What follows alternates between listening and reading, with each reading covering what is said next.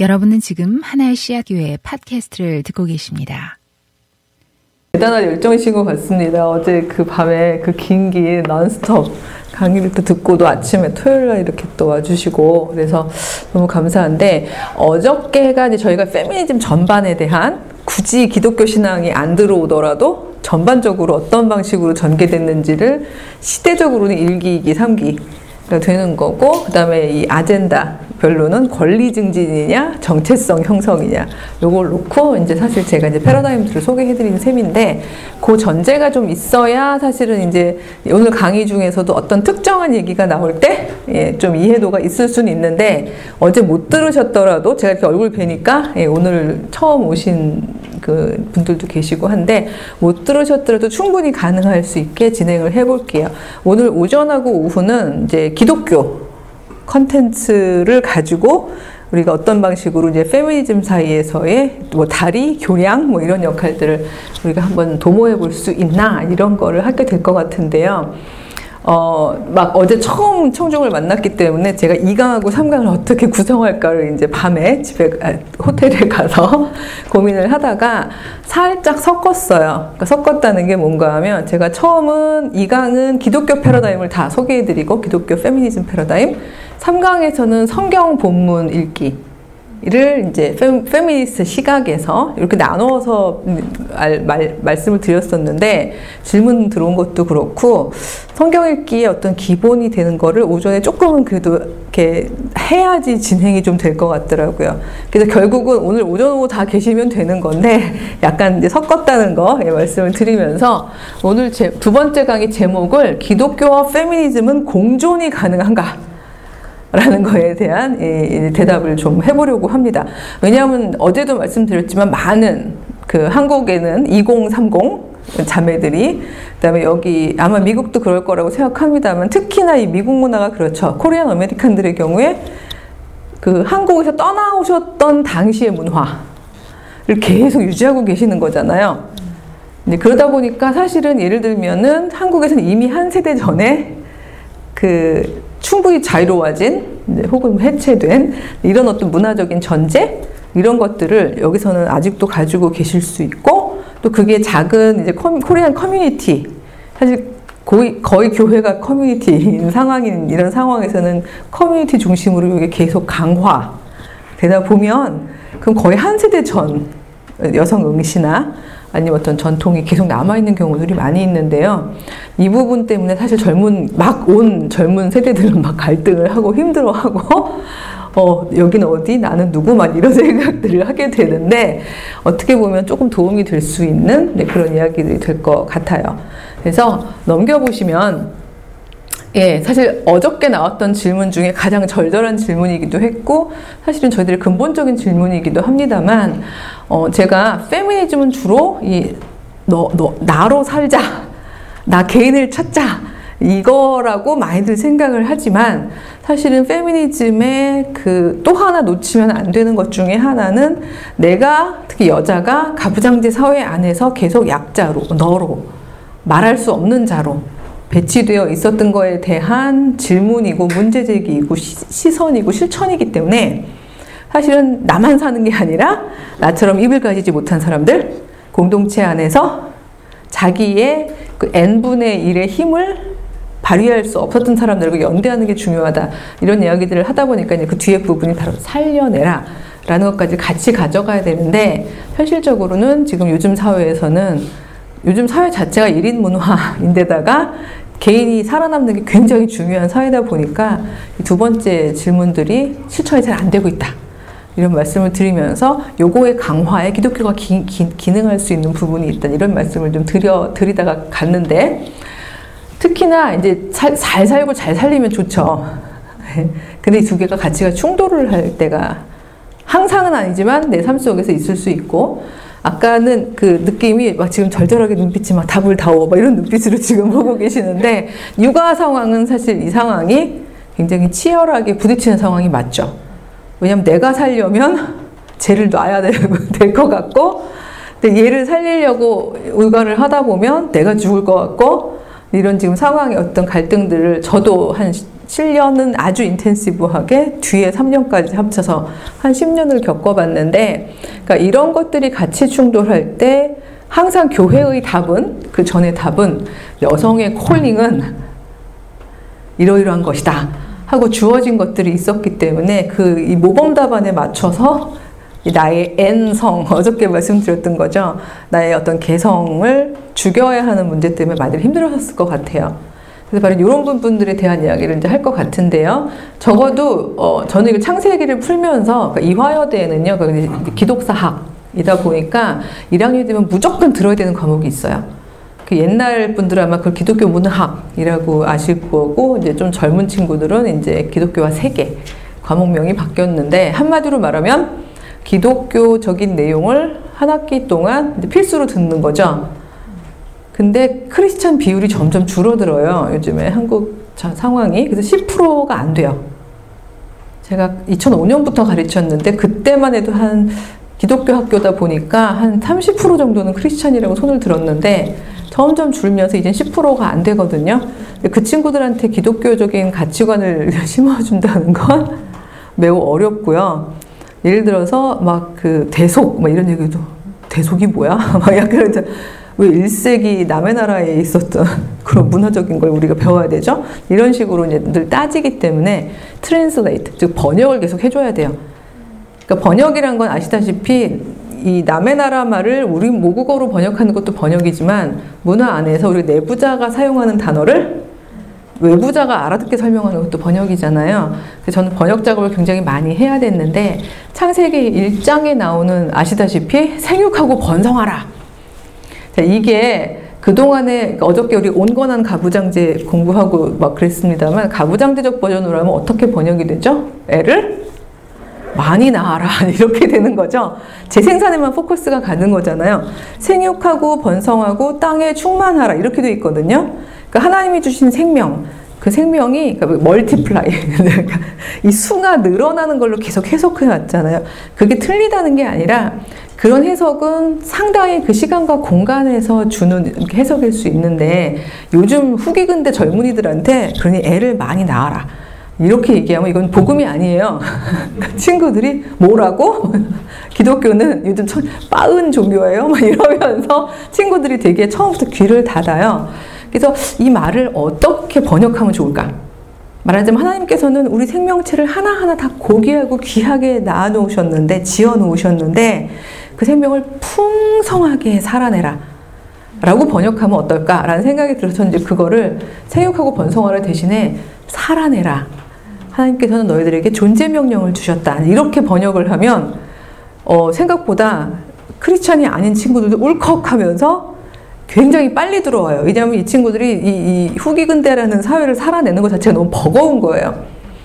그러니까 아, 내 삶을 풍성하게 살아내는 걸 원하신다고 여기서 갑자기 은혜들을 받게 되더라고요. 그래서 이제 번역어로 저 이제 살아라라는 말로 이제 번역을 한 셈인 건데 그 다음에 다스리라는 단어 있죠. 이게 사실 살아라라는 거는 우리만 받은 게 아니잖아요. 동물들도 하나님께서 생각하고 번성하라 했기 때문에 나로 잘 살아내는 건 이렇게 짐승도 해요. 이렇게 얘기해야 되나? 그러니까 동물은 다 할 수 있는 존재 명령인데 살려라라는 거는 오직 인간만 받았어요. 왜냐하면 인간에게 주신 인간만의 그 명령이 뭔가 하면 만물을 다스려라. 라는 부분인데 히브리 동사로 라다라는 동사를 사용을 했거든요. 동사 어원이요. 가다 보면 되게 재밌는 게 짓밟다, 뭐 통치하다, 위에 올라가서 누르다, 뭐 이런 동사의 어원하고 맞아 떨어져요. 그러다 보니까 많은 경우에 저 다스림이라는 게 이렇게 피라미드 구조에서 올라가서 인간은 만물의 영장, 이 동물들아 막 이렇게 다스리는 다스림으로 많이 해석이 되어 왔는데 텍스트에 보면요. 하나님께서 나의 다스림처럼 다스릴 존재를 짓자 하시고 사람을 짓는 걸로 나오거든요. 그렇다면 하나님의 다스림은 뭘까요? 위에 올라가서 짓밟는 다스림이 아닌 거죠. 요, 요 에피소드는 제가 항상 말씀을 드릴 때 이걸로 얘기하면 바로 이해들을 하시던데 성경에 보면요, 늘 하나님의 다스림을 얘기할 때 하나님께서 크고 강한 팔을 펼치시기 전에 이런 메타포가 되게 많이 나와요. 그렇기 그러기 전에 너희 강한 사람들아 스스로 바로 이 다스림의 현장으로 내려와라 라는 얘기를 많이 하시는데 제가 이거를 신학적으로는 잘 알고 있다가 현실에서 아하 하고 확 느꼈던 게 언제였냐면요 저희 아이가 초등학교 4학년 때 얘는 온갖 종류의 애완동물을 다 키웠거든요. 애가 하나다 보니까 뭐 다 그냥 키워보는 거죠. 저희는 키우다 키우다 꽃게도 키워봤어요. 이제 꽃게탕을 하려고 미국 달라스 살 때인데 한국 마켓에 막 열심히 가서 살아있는 꽃게를 이제 애랑 산 거죠. 막 그 모래 묻어 있는 애 있잖아요. 네 마리를 샀는데 애가 막 신기해 하더라고요. 그래서 엄마가 이걸로 꽃게탕을 해줄게. 이러고 집에 왔는데 집에 도착했더니 애가 막 너무 귀엽다고 키우재요. 그래서 달라스 그 더운 데서 꽃게를 네 마리를 키우기 위해서 제가 막 모래에다가 소금물 풀고 막 별 난리를 다 했는데 딱 나흘 버티더라고요. 그건 사는 게 아니라 버틴 거죠. 나중에 애가 막 개거품을 막 애들이 울던데 그렇게 근데 참 신기해 관계성이라는 게 무서운 게요. 이 네 마리 이름을 다 져줬거든요. 저희 애가 그러니까 이제 애들이 개거품을 뭘 물기 시작하자 저는 이제 그 본전이 아까워서 그쵸? 아직, 은 안 죽었으니까 지금 물에 넣으면 탕을 먹을 수 있을지도 몰라. 이런 생각은 들었는데, 나흘 동안 그래서 이름을 불러준 거잖아요, 개들을. 그게 관계성이 형성이 되니까 못 먹겠더라고요. 근데 할 수 없이 죽을 때까지 다 지켜보고, 막 묻어주고 십자가도 주고 장례식까지 꽃게를 예, 어쨌든 그런 일도 있고 그랬는데 별걸 다 키웠는데 초등학교 4학년 때는 장수풍뎅이에 빠져 있었어요. 얘가 장수풍뎅이를 키웠는데 엄마 아빠가 이제 생육하고 번성하더니 죽고 알이 한 16개 정도가 있었는데 그게 다 부화를 하니까 와, 그 갑자기 아시는 애벌레가 정말 뚱뚱하고 크더군요. 진짜 그 애를 키우는 마당에서 봐준 거지 그거 정말 어, 보기도 싫던데 이제 애들이 막 돌아다니다가 막 번데기도 되고 막 이랬다가 다 장수풍뎅이로 태어났는데 정말 되게 신기했던 게 부모가 같은데 애들이 너무 달라요. 어떤 애는 막 뿔도 크고 막 체격도 좋고 막 윤기가 자르르르 흐르게 나오고 그러니까 사실 부모 잘못도 아니고 제 잘못도 아니잖아요. 제가 막 어떤 예를 들어서 어떤 번데기는 막 괴롭히고 어떤 번데기는 잘해주고 이게 아니거든요. 그 자리에서 컸는데 어떤 애는 되게 세고 강하게 나오고 어떤 애 나왔는데 뿔도 짝짝이고 사이즈도 조그맣고 막 여려요. 근데 얘들이 수액 젤리를 먹거든요. 뜯어가지고 놔주면 누가 더 잘 먹을까요? 당연히 나기를 잘난 애들이 그러니까 잘 났단 말이 그 말이죠. 잘 난, 그러니까 경쟁력이 있게 난 거죠. 그러니까 걔들이 다 먹는 거예요. 그러니까 제가 보면 너무 안타깝죠. 왜냐면 잘 나기도 잘 났는데 얘들이 자꾸 먹잖아요. 그러니까 얘들은 점점 생육하고 번성해요. 그런데 못난 애들은 계속 못 먹고 빌빌빌빌 하는 거죠. 그러니까 전 제가 구약의 예언자도 아닌데 자꾸 장수풍뎅이한테 말을 거는 거죠. 야 그만 먹어. 니들 많이 먹었어. 야 좀 비켜봐봐. 야야 좀 비켜. 얘들 좀 먹자. 말을 해도 해도 안 되니까 저도 모르게 답답하니까 잘 먹고 있는 애를 제가 손을 뻗어서 이렇게 빼서 옆으로 치우게 됐어요. 그때 아 체험을 한 게 뭔가 하면 그 구약의 예언서들이 그 구구절절 얘기하고 마리아는 노래로 불렀던 하나님이 크고 강한 팔을 펼치심에 부자들은 빈손으로 돌아가고 뭐, 뭐 교만한 자들은 흩어지고 예, 왕들은 끌어내려짐을 당하고 막 이런 얘기 있잖아요. 그러니까 저 옛날에 읽을 때는 아, 하나님 좀 너무하다. 그래도 다 지들 잘난 맛에 열심히 올라가서 왕도 해먹고 부자도 되고 그랬을 텐데 뭐 이렇게 크고 강한 팔을 펼쳐서 다 떨어뜨리지? 뭐 이런 생각을 했는데 아, 그 떨어뜨리는 게 갖다가 짓밟는 게 아니라 좀 기회를 다른 애들한테 줘라 라고 치우신 거구나 라는 생각을 개를 띠다가 깨달은 거예요, 아하를. 예, 그리고는 그 꼬마 애들한테 이제 먹어라 그랬더니 얘들은 또 이제 갖다 대줘도 못 먹어요. 빌빌빌. 그럼 이제 할 수 없이 떠서 먹이는 거죠. 야, 이거 먹어, 먹어, 먹어야 된다. 너 먹으니까 사는 거다. 그러다가 딱 깨달은 게, 아, 이거를 인간에게 하라 그러셨구나.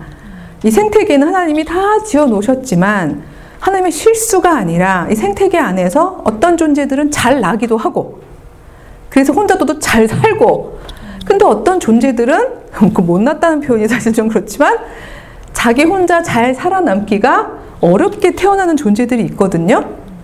바로 그 존재들은 잘난 존재들이 살려내는 방식으로 살아가라는 뜻이구나. 근데 인간은 적어도 호모 사피엔스는 여러 생물들 중에서는 바로 그 잘난 존재구나. 왜냐하면 저희야말로 저희 같은 존재가 없는 거예요. 사피엔스 읽어보셨는지 모르겠지만 유발 하라리 오직 호모사피엔스만이 생각하는 걸 현실태로 가져올 수 있대잖아요. 상상하는 거를 만들어서 내올 수 있는 그래서 생태계를 교란시킬 수 있는 유일한 종. 이 호모사피엔스인데 교란도 시킬 수 있지만 그 안에서 살려내는 역할을 할 수 있다는. 그래서 창세기 1장의 가장 중요한 인간만을 향한 명령은 다스려라. 저건 딴 게 아니라 하나님의 보살핌으로 그냥 두면 죽겠는 생명체들을 살려내라. 라는 이야기라고 이제 번역을 하는데 이 얘기를 하면 친구들 눈빛이 반짝반짝 반짝반짝 해요. 왜냐하면 이 친구들이 살아가는 세상은 적자 생존, 무한 경쟁, 약육 강식, 그야말로 정글의 라이프죠. 이건 동물의 삶이에요. 솔직히 말하면. 동물들은 잘난 사람, 잘난 것들이 이렇게 살고 나머지는 도태되게 되어 있는데 그건 동물의 삶이지 인간의 삶은 아니다. 라고 이야기해 주시는 거란 얘기를 하면 친구들이 벌써 거기서 확 은혜들을 받아버려요. 근데 주로 누가 먼저 은혜를 받을까요? 못 나는. 그러니까 약자들이 은혜를 얹어. 그래서 예수님께서 하나님 나라 복음은 원래 꼴찌들이, 약자들이, 가난한 사람들이 빨리 받아들인다는 얘기가 이런 뜻이구나. 라는 생각이 들어요. 그럼 강자들한테도 이것도 복음이에요. 나중에 말씀드리겠죠. 왜냐하면 이걸 복음으로 아는 강자들은 대부분 어디까지 내려오냐 하면 이 약자들을 살리는 자리까지를 자발적으로 내려올 수 있기 때문이죠. 그러니까 어쨌든 이런 내용을 가지고 저는 이제 기독교적인 내용을 번역을 많이 하는데 중요한 건 이 두 개가 말 그대로 잘 살면서 음식도 나눠주고 같이 살릴 수 있으면 좋은데 넘겨보시면요. 하나만 더 넘겨주시겠어요? 하나 더 넘겨줘도 예. 요거 갔다가 앞으로 뒤로 두 개 갈게요. 왜냐하면 문제는 요, 요 예수님 상황인데 제가 맞습니다 예수님하고 예 되게 서양 예수님을 붙였는데 예. 예, 왜냐하면 역사적 예술을 이렇게 막 요즘에 복원하려고 막 하는 사람들 들어보면 이제 그 동네 인종으로 막 해놓은 거 보면 저 되게 낯설고 그러잖아요. 근데 어쨌든 근데 예수님이 바로 그 두 가지가 가장 상충하는 지점에 있으셨죠. 바로 겟세마네, 겟세마네. 그 겟세마네에서 만약에 저는 그래요. 우리 정통 교리로는 예수님은 원래 십자가형을 거기서 구속 제물로 희생당하시기 위해서 태어나셨다라는 게 사실 우리 정통 교리잖아요. 근데 그렇게 생각하고 틀렸다는 게 아니라 그건 해석인데 그렇게 생각하고 나면 예수님은요 진짜 별로 고통을 당하실 필요가 없어요. 만약에 태어났을 때부터 그걸 다 알고 계시고 그게 원래 나의 데스티니야라고 생각하고 계셨고 그리고 십자가를 충분히 예상하고 계셨다면은 사실은 그렇게 선택의 갈등, 선택지의 갈등을 가지고 애를 쓰실 필요가 없었을 텐데 겟세만에서 얼마나 기도를 절절하게 하셨으면 그 묘사에 따르면 땀이 피가 되도록 기도하셨다고 돼. 혹시 그래 보신 적 있으세요? 막 너무 진땀 나게 기도하다 보니까 이 나오는 게 땀만 나오는 게 아니라 피가 나오는 거죠. 저는 두 번 정도 경험을 해봤거든요. 근데 그걸 경험을 얘기를 하면 또 이제 저는 진도를 못 나가기 때문에 근데 그때 그때도 아 그랬어요. 어, 이게 이만큼 갈등하면서 기도하는 이 내면의 갈등이 이런 거구나라는 생각이 들었는데 뭐 전체가 다 난 건 아닌데 말하자면 땀이 나오는데 빨간 땀이 나오더라고요. 그 피땀 눈물 그런 가 어쨌든 그런 노래도 있죠. 근데 이제 정말 그렇게 진땀 어리게 하신 기도가 바로 겟세마네구나라는 생각이 들었던 건데 무엇과 갈등한 건가 하면 예수님 입장에서는 왜냐면 한 개체 생명으로 나를 살아내는 거는 너무 모든 인간의 본능이잖아요. 나를 잘 풍성하게 살고 싶은 건. 근데 예수님이 하셨던 그 모든 언행과 모든 것들이 당시에 율법 중시, 그러니까 율법주의적인 그 성전 중심의 많은 종교 지도자들을 불편하게 했고, 그들이 어떤 방식으로 나를 제거할지 너무 잘 아는 상황이고, 그런 거 이제 견적 나오는 거. 저희가 조직, 한 조직에 있어 봐도 내가 이런 얘기를 하면 어떤 일이 생길지가 다 알려지는데, 유대교의 전통 안에서 지금 하셨던 모든 행정이, 아, 당연히 이 사람들 나를 제거하겠구나. 라는 생각이 너무 들 행동만 하셨는데 이 상황에서 예수님은 한 인간으로서는 도망가고 싶으셨겠죠. 나를 살고 싶, 살, 나만 살고 싶은 그 오죽했으면 바로 그거요. 이 잔을 좀 내게 돌려주실 수 없냐? 다른 길은 없을까요? 정말 치열하게 생각하시는 거죠. another way가 없나요? 뭔가 다른 업, 즉 내가 살면서 살릴 수 있는 방법이 없을까요? 를 놓고 기도하시면서 정말 저는 그렇게 진땀 어리게 기도를 하셨다고 생각하거든요. 근데 그 과정 중에 만약 이거 정말 만약입니다. 왜냐면 잘못 이해하시고 저 사람 이단 이단인가 봐 이렇게 생각하시면 안 되기 때문에 정말 만약에 막 진땀어리게 기도하시다가 도저히 안 되겠어요 하나님 제가요 지금은 십자가를 질 수가 없어요. 이만 sorry 그러고 만약에 거기서 도망을 가셨으면 어떤 일이 생겼을까요? 하나님이 갑자기 번개에 막 fire 막 이러고 저주를 내리셨을까요? 저는 이 문제에 대해서 굉장히 고민을 많이 했는데 왜 공생애는 3년일까? 2년도 아니고 4년도 아니고 3년일까? 이걸 놓았을 때 저는 바로 그 순간이 예수께서 어저께 왜 질문 중에 그거 있었죠. 다 N 개성으로 살아가는 그 나만 살겠다는 사람들은 어떻게 공동체적인 보편의 가치에 합의하나요?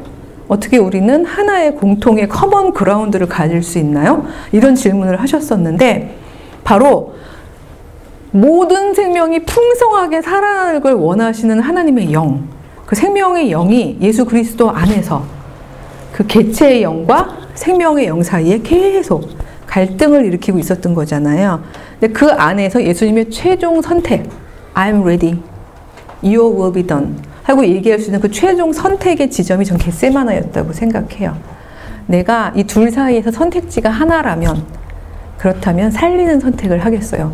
라고 결정, 주체적으로 결정하셨던 그 순간이 겟세마나였기 때문에 3년차, 3년 차에 말이 3년 차에 그런 사건이, 구원의 사건이 일어났던 거지.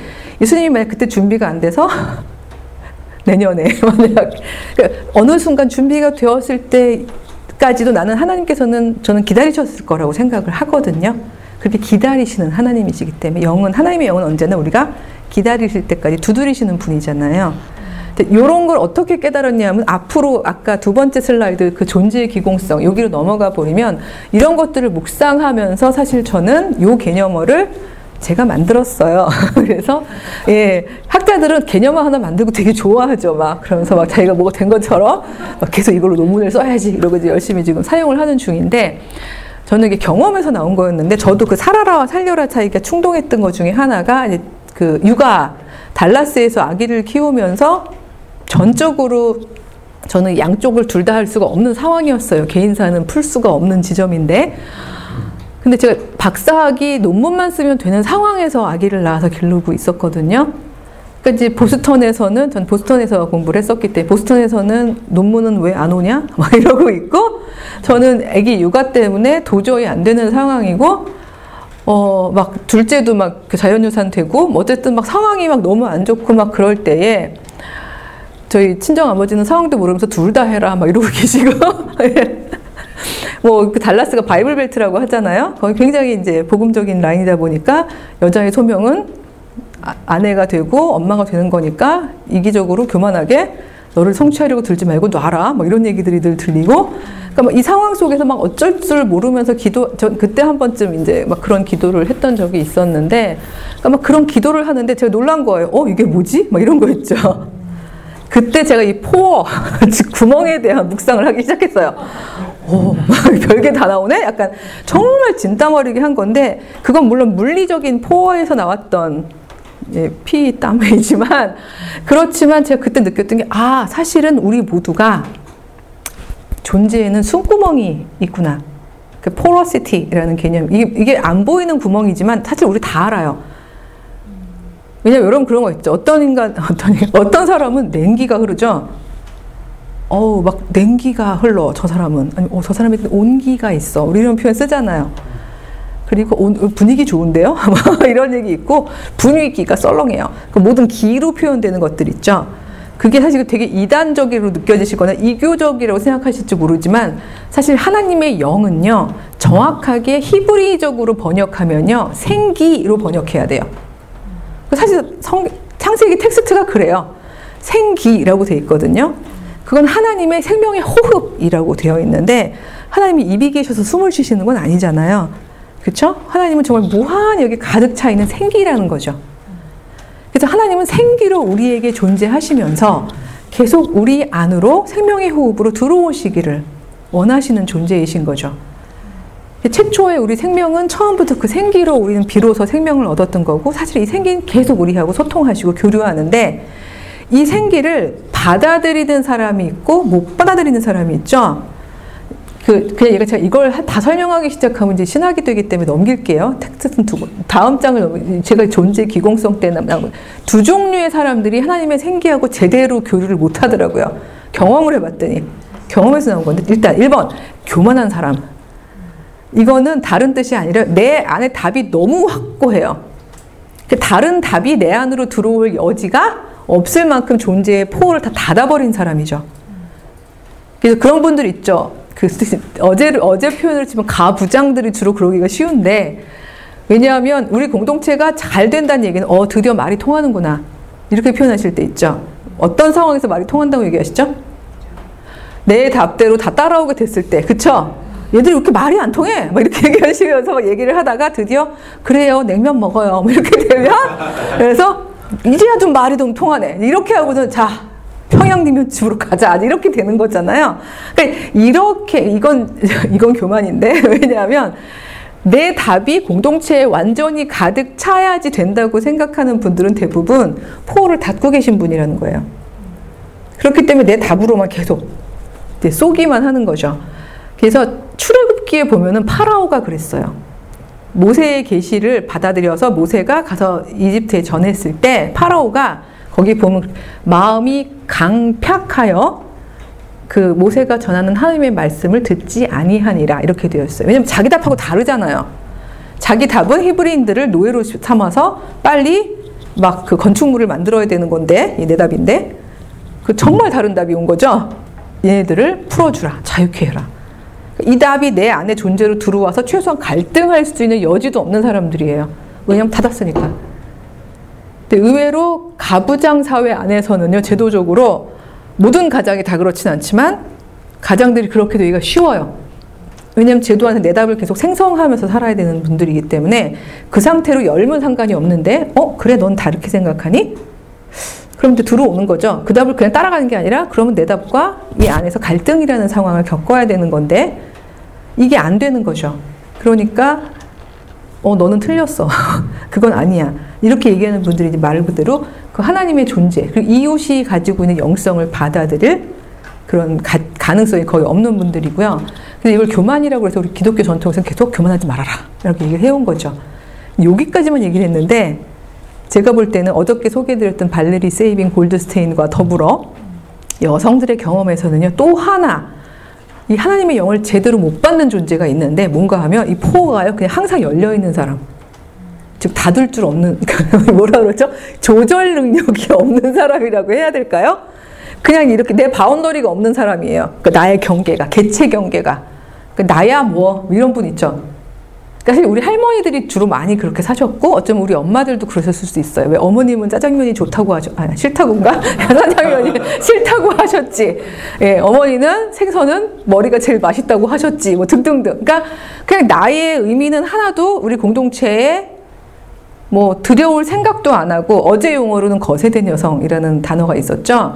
그냥 그냥 공동체가 잘 굴러가는 게 최고고 거기서 나오는 답대로 사는 사람인 거예요. 나의 의미를 거기다가 넣을 생각도 하지 않고 그냥 이질적인 게 들어왔을 때 그냥 그대로 수용해 버리는 그러니까 그거에 대해서는 저는 이거는 포워를 조정하지 않고 그냥 열어놓은 사람이라고 생각해요. 내 경계가 없는 사람. 근데 하나님께서는 그것도 죄라고 얘기하십니다. 왜냐하면 모세가 파라오에게만 간 게 아니라 이집트 백성, 히브리 백성들한테도 가서 똑같은 얘기를 전하거든요. 드디어 하나님께서 너희들 기도에 응답하셨어. 너희들 여기서 이제 내보내서 새로운 땅으로 인도하신대. 어쩌면 그거는 이 사람들은 한 번도 생상, 상상도 못 해본 옵션이었을 거예요. 그 노, 강제 노역을 하면서 우리가 다른 데로 갈 수 있어? 이건 상상도 못 해본 일이었을 텐데, 그렇게 상상도 못 해본 옵션이 들어왔을 때, 거기에 보면 뭐라고 써 있냐면요. 그들이 강제 노역으로 마음이 상하여 지치고 피곤하고 상하여 모세의 이야기를 듣지 아니하니라. 이렇게 되어 있어요. 그러니까 그냥 이, 이 상황에서 사는 거예요. 그러니까 사실은 요즘에 한국에 많은 청년들이 그런 친구들이 있어요. 그 요즘 청년들이 제일 많이 쓰는 말 중에 이생망. 이번 생은 망했어. 네, 이런 표현을 많이 쓰는데 그냥 이번 생을 고칠 생각 없어요. 그냥 이번 생이 세팅이 이런데 아이고 뭐 어떡하겠어 그냥 망한 것 같아요. 이러고 이제 말하자면 자기 포기 예, 상황으로 살아가는 거죠. 근데 저, 분명히 성경은 이 둘 다 제대로 된 포러시티를 가지고 있는 게 아니라고 얘기를 하는 거거든요. 그러니까 하나님이 원하시는 포러시티를 가진 인간 존재란 너, 너로 살아내면서 너를 살리는 그 많은 것들을 네 안에서 영성 깊게 만들어 가지만 꽉 닫은 상태가 아니라 이웃을 향해 하나님을 향해 열어 있는 상태에서 끊임없이 다른 대답들이 내 안에 들어오게 하는 다만 이렇게 그냥 무조건 따라가는 게 아니라 내 답과 당의 갈등 관계를 겪는 거죠. 그, 그 안에서 어떤 답을 찾는 건가 하면 하나님께서 기뻐하실 답을 내가 기꺼이 찾아가는 그 과정을 계속해서 수련해 가는 게, 수행해 가는 게 기독교인들이 영성을 깊게 해가는 과정이다. 라고 이야기를 하고 나니까 저는 자유함과 여유가 생겼어요.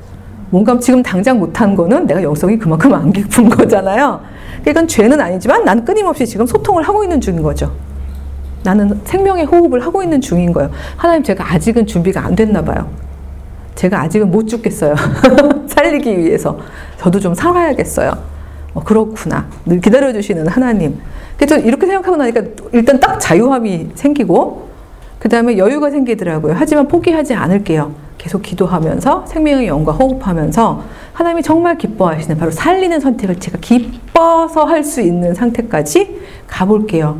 이러면서 사실 이제 20년, 21년 오는 과정들이 있었는데 저는 이런 신앙적인 과정이 페미니즘 안에서도 충분히 가능하고 어떻게 말하면 지금 페미니즘이 놓치고 있는 바로 이 살려내는 영성의 부분을 우리가 기독교적인 언어로 이야기할 수 있다고 생각을 합니다. 이걸 먼저 시작한 이유는요. 그 이 질문이 어저께 막, 막 나왔어요. 그래서 이야기를 한 거고요. 넘겨보시면 중요한 건 이제부터 우리가 성경적으로 이게 어떻게 가능한가를 설명을 할 수 있어야 되는데 이거 다 얘기해도 어제 끝나고 공동 질문은 아니었고 한 분이 개인적으로 질문을 하셔서 다른 분들은 못 들으셨을 텐데 끝나고 난 다음에 그렇게 말씀을 하시는 거예요. 알겠어요. 여자들의 의미가 이 공동체 안에 안 들어온 것도 알겠고, 그래서 내가 여성으로 사는 게 사실은 되게 부당하고 힘든 줄은 알겠는데, 하지만 성경에 그렇게 써 있잖아요. 성경에서 분명히 여자들은 남편을 따르고, 남편을 그리스도처럼 섬기고, 어, 그리고 그 그리스도와 교회처럼 아내는 어, 남편에게 순종해야 되고, 다 성경에 써 있잖아요. 그럼 저희는 성경적으로 살지 말란 뜻인가요? 라고 이제 누군가가 질문을 하셨어요. 만약에 성경을 통째로 다 여기 제가 끝까지 들으세요. 왜냐하면 잘못 성경을 통째로 다 완전히 100% 경줄 여기서 경줄이란 건 무슨 뜻인가 하면 하나님의 계시. 그래서 이렇게 표현하는데 계시로 받아들이면 여자들은 그냥 그렇게 사셔야 돼요 쭉. 저도 사실은 그거를 해결하기까지가 너무 두려워서 왜냐하면 저는 라인만 제약 라인이 아니라 어제 나온 단어죠. 여중여고 여대 여대요 이게 거기만 제약 라인이 아니라 저는 기독교 안에서 그건 재앙은 아니었겠죠. 태어나봤더니 아버지 목사님, 그렇죠. 그리고 아버지 목회 철학은 목사가는 교회 건물 안에 있어야 된다. 그 저는 유학 오기 전까지 계속 교회 건물 안에서 살았어요. 모든 절기를 그냥 몸으로 체험하면서 살았는데 성가대 노래만 들어도 음 이러면서 그리고 또 하나 원칙 중에 하나가 목사 간의 그 교회랑 연결된 문은 24시간 잠기면 안 된다. 교인들이 아, 필요할 때면 항상 뛰어들어올 수 있게. 그 아버지의 포어였는지 모르겠어요. 근데 그 아버지의 포어가 목사님으로서는 훌륭한 포어지만 가족 구성원으로서는 정말 괴로운 거죠. 저는 정말 집에 있어도 한 번도 집이라고 느껴본 적이 없는 거죠. 대부분 뛰어들어오시는 분들은 힘든 상황에서 오시죠? 여유 있게 오지 않잖아요. 막 새벽 3시에 울면서 뛰어들어오는 분은 대충 상황이 뻔하잖아요. 그러니까 막 그 뛰어들어오는 걸 보면서 저는 늘 궁금했어요. 나는 어디까지 나의 바운더리를 지킬 수 있는가? 그러니까 어렸을 때부터 그게 질문이었던 것 같아요. 제가 닿느냐 마느냐 뭐 이거 있죠. 그래서 이런 개념도 나온 것 같은데 나중에 너무 싫으면요. 예를 들어서 사춘기 때 막 오후 2시쯤에 집에 혼자 이제 책 읽고 있는데 막 누가 뛰어들어오면 너무 싫으면 막 침대 밑에 숨고 막 그랬거든요. 그럼 또 찾으세요. 그래가지고 막, 너! 막 이러면 이제 나와서 다시 또 듣고 있고 막 이런 신기한 게 어머니 아버지가 없으면 저한테 다 털어놓으시더라고요. 약간 그런 거 있죠. 목사님, 그러니까 뭐, 뭐가 없으면 뭐 이런 것처럼 저 아직도 기억나는 게 제가 중학교 3학년 때 앉아가지고 그 매 맞는 아주머니의 집사님의 그 이야기를 막 우는 얘기를 듣고 있었거든요. 근데 너무 서러워서 울었어요. 왜냐면 내 상황이 처지가 너무 서러워서.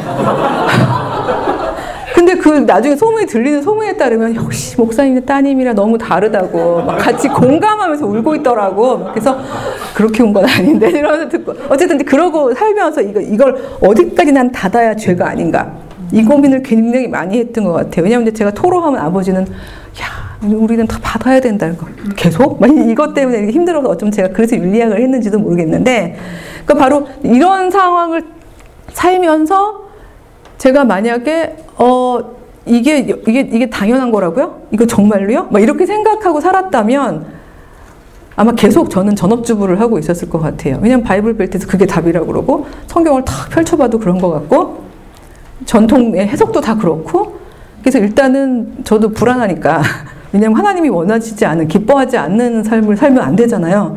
그러니까 일단 애기를 열심히 키우면서 안 되겠다. 내가 성경을 스스로 아무런 reference가 없이 성경만 읽어봐야겠다. 단 영어로도 아니고 한국말로도 아니고 히브리어로 읽어보자. 왜냐면 그게 원어니까. 제가 히브리어를 잘 못하거든요. 정말 창세기 2장에서 찾은 걸 정말 감사하게 생각해요. 네, 제가 만약에 말라기쯤에서 찾았으면 저는 20년 내내 계속 전업주부였을 수가 있는데 그래서 단어를 하나하나를 거의 그냥 거의 그 안 그러니까 그걸 해석한 거 말고요. 번역한 것도 말고 하나하나를 보면서 갔거든요. 근데 정말 2장에서 드디어 알아냈어요. 이게 뭐구나라는 거를. 그리고 저는 이제 이거, 이런 개념을 얘기를 했는데 뭔가 하면요. 성경은, 많이들 얘기하죠. 성경이냐, 성서냐. 그래서 어떻게 부르냐에 따라서 교회 공동체의 색깔이 다르죠. 성서라고 부르는 데는 좀 리버럴한데, 성경이라고 배우는 데는 좀 컨설버티브한데, 우리가 이렇게 얘기를 하잖아요. 근데 저는 비로소 뭘 깨달았냐면요. 히브리어로 딱 두 장 읽고서. 성경은 경과 서가 직조되어 있는 텍스트구나. 라는 걸 바로 알았어요. 직조라는 거는 아시다시피 옷감짝이죠? 즉, 이걸 위해서 부탁을 드렸는데, 경자를 이렇게 쓰거든요, 한자로. 혹시 저기 보이시나요? 앞으로 뺄까요? 보이세요? 네. 예, 예. 그, 그냥 보시, 보이셨으니까 그냥 넘어갈게요. 예. 이게 실사변이거든요. 실? 실을 세로로 고정해 놓고 하는 작업? 이런 뜻이에요. 자, 그럼 고대 근동의 실을 세로로 고정해 놓고 하는 작업은 직조거든요. 즉, 실을요, 이렇게 고정해 놓고, 이건 움직이면 안 돼요. 저 줄은 움직이면 옷감을 짤 수가 없어요. 그건 직녀가 와도 못 짜요. 네, 그러니까 경줄을 저렇게 딱 고정을 해놓고 저 상태로 가만히 두면 옷감이 되나요? 아니죠. 그 다음에 이렇게 위주를 짜는 거죠. 그래서 이 직조인데 저는 그 저걸 놓고 힌트를 얻은 게 뭔가 하면 경이라는 건 시간과 공간을 초월해서 인간이 하나님께 받는 계시의 진리의 내용이구나. 그래서 움직이지 않는구나. 절대 진리구나. 그래서 전근대든 근대든 후기근대든 아프리카든 중동이든 한국이든 그것은 다 사실인 말이구나. 그거는 인간이 주로 어떨 때 받느냐 하면은요, 피가 땀이 되도록 기도할 때, 힘든 상황에서 하나님께 간구하다 보면 그 경주를 받아요. 왜냐면 그건 하나님, 솔직히 그래요. 하나님이 갑자기 혹시, 어, 어 감사합니다. 오, 대단한. 이걸 넘겨달라고 하려고 했는데 넘어왔어요. 지금 이게 지금 파란 게 경줄인 셈이죠. 제가 경줄의 이 간격을 일부러 좀 다르게 했는데 저거는 제가 간격을 모르기 때문에 다르게 한 게 아니라 생각해 보세요. 저기 촘촘촘 있는 데는 경주를 많이 받은 거죠. 게시가 막 줄줄줄 내리던 시기. 주로 이제 어, 히브리인들의 역사로 말하면은 예언자들이 막 등장하던 시기, 기원전 8세기 중엽 이후가 저런 시기가 될 것 같은데 갑자기 그때 하나님의 계시를 막 툭툭툭 내려서 그럴까요? 아니면 하나님의 영, 생명의 호흡은 항상 우리에게 답을, 보편의 답을 늘 주시고 계시는데 우리가 이 포어를 간절하게 열지 못해서 맨날 못 듣고 살다가 인간은 원래 급하면 듣잖아요. 급하면 절실하게 강구하고 이게 공동체적으로 급한 때였거든요. 그런 때는 막 계시가 우르르르르 그러니까 텍스트가 그래요. 신학 같은 경우에도 보면요. 20세기 신학자들을 지금까지 못 넘어가고 있어요. 20세기 초반 신학자들의 그 신학적 깊이를. 왜냐하면 그때가 어마어마하게 신학자들의 입장에서는 그 죽음과 죽임이 일상인 그 상황에 대해서 모두가 뭐 간절하게 기도하면서 사색했을 거예요. 그러니까 나왔던 텍스트들의 깊이가 대단한 거거든요. 한국 같은 경우는 세월호 이후에 또 이제 그런 일들이 조금씩 생기고 있기도 했었고 어쨌든 그 공동체의 간절함이 그 간절한 포어를 통해서 생명의 호흡을 받고 내 안에서 갈등하고 영성 깊은 답을 내놓고 하는 일들이 생기는데 하나씩 찾아가는 거죠 경줄로서. 근데 놀라운 건 뭔가 하면 그 경줄은요 하나님한테 받은 답이기 때문에요 그 시대의 전제를 초월해요. 왜냐면 여기서 제도에서 받은 게 아닌 거예요. 원래 남자가 왕이야 뭐 이런 게 아니라 하나님으로부터 받은 보편의 영이기 때문에 시대를 초월해요. 전근대에 받았더라도. 넘겨보시면요. 바로 이런 건데요. 제가 경과 서, 계시와 해석에 대한 부분인데 어떤 게 경줄인지 제가 파란 게 다 사실 경줄인데 제가 일부러 친절하게 경줄은 다 파랗게 해놓은 건데요. 자, 하나님이 자기 형상, 곧 하나님의 형상대로 사람을 창조하시되 남자와 여자를 창조하시고 요거 경줄이에요. 왜냐하면요, 저게 쓰여지던 당시는요, 강한 가부장제 당시거든요. 즉 강한 가부장제는 여자는 사람으로 취급을 안 했었어요. 오히려 제도적 안에서는 여자는 가산이었어요. 집안의 재산. 그래서 법적 지위도 없고 더구나 사람으로서 뭔가 이렇게 독자적인 존재라고 더구나 하나님의 형상이요 어림도 없었죠. 근데 적어도 저런 신앙 고백을 할 수 있었다는 얘기는 저 신앙 고백을 받은 자는 가부장제라는 걸 넘어서 있는 하나님의 답을 받은 거죠. 그래서 이게 한 거예요. 전 이거 히브리어를 읽으면서 봤는데 하나님께서 하나님의 형상대로 사람을 창조하셨다. 저기 사람은 히브리어로 뭘까요? 아담입니다. 이거 히브리어를 읽고서 제가 이제 알게 된 건데 사람은 아담이에요. 원래 그래요. 히브리어로 아담은 중성명사예요. 자, 사람을 창조하시되 중요한 거그 사람은 뭐와 뭐로 되어 있다? 남자와 여자로 되어 있다는 거죠. 그렇다면 되게 단순한 수식이죠. 남자 플러스 여자는 사람. 사람 빼기 남자는 여자. 뭐 여러 개 해볼까요? variation을? 예, 어쨌든, 아담이란 말은 결코 man하고 동일시가 될 수가 없는 단어예요. 아담은 사람이란 말이죠. 근데 이 사람은 남자와 여자를 이루었다. 물론 이걸 이제 후기 근대인들한테 얘기하면 은혜가 안 되고 애들이 바로 질문하기 간성은요. 다 이러고 나오거든요. 근데 어저께 인터섹스에 대한 얘기는 제가 말씀을 드렸으니까 그 대표성의 부분에서 조금 이제 과로를 쳐놓더라도 더군다나 전근대인들이 무슨 뭐 유전자 정보를 어떻게 알겠어요. 그러니까 당연히 인간하고 났을 때 볼 수 있는 인간의 종류는 두 범주밖에 없었을 텐데 중요한 건 가산이요 하나의 일종의 비주체 혹은 열등의 기호라고 막 얘기하고 있는 여자조차도 하나님의 형상이라고 남자랑 동등하게 얘기할 수 있는 줄이었다면 이건 경줄인 거예요. 왜요? 인간 머리에서 나온 게 아니라 하나님의 계시를 제대로 받은 사람의 신앙 고백이기 때문이죠. 이런 것들이 경줄인데 바로 이런 경줄을 잘 받았는데 중요한 건 이걸 받아서 이제 이걸 받은 상태에서 우리 인간 언어로 쓰려다 보니까 위줄짜기를 하는 거죠. 근데 그러다 보니까 위줄엔 두 종류가 있는데요. 그 시절에 맞게 위줄을 짜다 보니까 그 시절만 옳은 이야기. 지금은 아닌 이야기. 이런 것들이 들어 있고요. 또 어떤 위줄은요. 그 사람이 명이 혼탁했는지 모르지만 제대로 되지 않은 거짓 위자 아닌 보통 그 위는 가로줄이란 뜻이 세로죠. 세로줄이란 뜻인데 세로 정도가 아니라 어 저건 잘못된 줄인데 잘못 짰는데 싶은 것들이 짜여져 있는 것도 있어요. 그럼 이건 어떻게 알아보느냐? 괜히 그거 건드리면 우리 다 이단되는 거 아니에요? 라고 다들 걱정하는데 두 원칙이 있습니다. 이 원칙만 다 지키면요. 제가 이제 없어져도 제가 계속 강의 안 해도 여러분은 다 하실 수 있어요. 뭔가 하면 하나는 초월성이고 하나는 보편성입니다. 텍스트를 놓고서 지금 이 텍스트가 그 당시 시대 문화를 그, 런 전제를 초월해 있느냐? 이걸 먼저 물어보셔요. 왜냐면 하나님으로부터 온 거는 시대 문화의 제약을 받지 않기 때문이에요. 두 번째 보편성인데 보편성은 뭔가 하면 이게 히브리인한테만 좋은 얘기냐? 모든 에게 좋은 얘기냐? 남자한테만 좋은 얘기냐? 여자에게도 좋은 얘기냐? 주인한테만 좋은 얘기냐? 종한테도 좋은 얘기냐? 즉 배제하는 사람이 없이 보편적으로 모든 생명체에게 다 기쁜 얘기냐? 이 두 가지를 물어보시면 어느 게 경줄인지가 나와요. 왜냐하면 경전, 그러니까 받은 사람은요, 이걸 가지고 와서 텍스트화 할 때 적어도 다 흘리진 않거든요. 집어 넣는 거죠. 자, 저건 요, 전 요걸 알기까지 되게 시간이 오래 걸렸고, 해석하고도 저 혼자는 살아내고 살려내는 삶을 향해서 가면서도 이렇게 공적으로 딜리버리 하기까지도 사실 시간이 오래 걸렸어요. 왜냐하면 이렇게 얘기하는 것 자체가 잘못하면 그야말로 너는 성경이 하나님의 영감으로 된 것이라는 걸 몰라?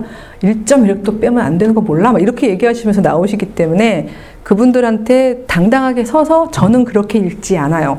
라고 이야기하는 게 쉽지가 않은 거죠. 근데 저도 역시 계속 이제 영성 깊게 하나님과 교류를 하다 보니까 요즘은 이제 존재의 힘이 생겼어요. 그래가지고 막 얘기를 하는데 그 중에 아 보시고 제 말 설득당하지 않으시면 안 하면 돼요. 여러분들도 포호가 있잖아요. 그렇죠? 너무 꽉 닫지 마시고 또 너무 이렇게 하지 마시고 여러분이 하시면 되는 거죠. 이거는 저의 이제 경전이 읽힌 건데 그래서 지금 파란 저거는요 사실 남자도 기쁘고 여자도 기쁘죠. 저 파란 줄 읽고서 남자나 여자 중에서 화가 나는 사람 아무도 없죠. 그렇죠? 근데 놀랍게도요. 근데 나중에 초대 교부들 그걸 읽어보면요. 남자만 하나님의 형상으로 지음받았다고 얘기하는 전통이 되게 많아요. 그러니까 성경을 제대로 안 읽은 거죠. 해석을 하다 보면. 자, 두 번째 건 뭔가 하면 출애굽기 21장에 나오는 말인데요. 저 이, 이 진도로 나가면 다 못하니까 이제 빨리빨리 가겠지만 저건 다 검은 줄인 이유가 저 출애굽기 21장은요. 모세가 하나님으로부터 받은 계명이라고 돼 있어요. 실제로 받았겠죠. 하지만 저것이 과연 경줄인가 보면은요, 지금 다 읽진 않겠지만 노예와 주인에 대한 이야기죠. 저거는 어느 시절의 제도에 한해서만 적용되는 걸까요? 노예 제도가 있을 당시에만 적용되는 거죠. 그러니까 저거는 보편성도 아니고 초월성도 아닌 시간과 공간의 제약을 받는 설명들이죠. 그러니까 저걸 우리가 21세기 지금 이 상황에서도 한 점도 빼면 안 돼. 귀뚫으면 안 돼. 이렇게는 하면 안 되는 거잖아요. 갑자기 우리 아빠한테 죄송한데, 그래도 우리 아버지는 저걸 너무나 깊게 묵상한 나머지 저보고 귀를 뚫지 말라고. 네가 노예냐? 맨날 그러셨거든요. 제가 대학원, 제가 계속 귀를 그래서 못 뚫었는데, 대학원 입학해서 계속 귀가 안 뚫려 있자. 친구들이 너 왜 귀 안 뚫어? 예쁜 귀걸이는 다 귀 뚫어야지 되는 건데? 라고 얘기해서 우리 아빠가 노예나 귀를 뚫는 거래. 라고 얘기했더니 이런. 그러더니 저를 끌고 와서 귀를 뚫어버렸어요. 예, 저기 자, 제가 여기 보면 자국이 있는데, 그리고는 제가 겁이 나서 이렇게 머리를 이렇게 내리고 집에 들어갔는데 결국 며칠 안에 들켰죠. 그 아버지가 노발대발 하셔가지고 다시 막혔어요. 예, 귀걸이는 다 빼앗기고 저는 보면 흔적만 남아 있고 귀가 막혀 있는데 그러니까 이게, 아버지의 답 이런 거죠. 그래서 나, 이제야 말이 통하는구나 이렇게 되면 귀가 막혔는데 어쨌든 근데 제 말은 저거는 읽으면서 우리가 고민할 필요가 없죠. 저거는 경줄이 아니에요. 위줄이에요. 잘못된 줄이라는 게 아니라 그 시절에 자기의 경전을 열심히 직조했던 그 시절의 사람의 언어인 거죠.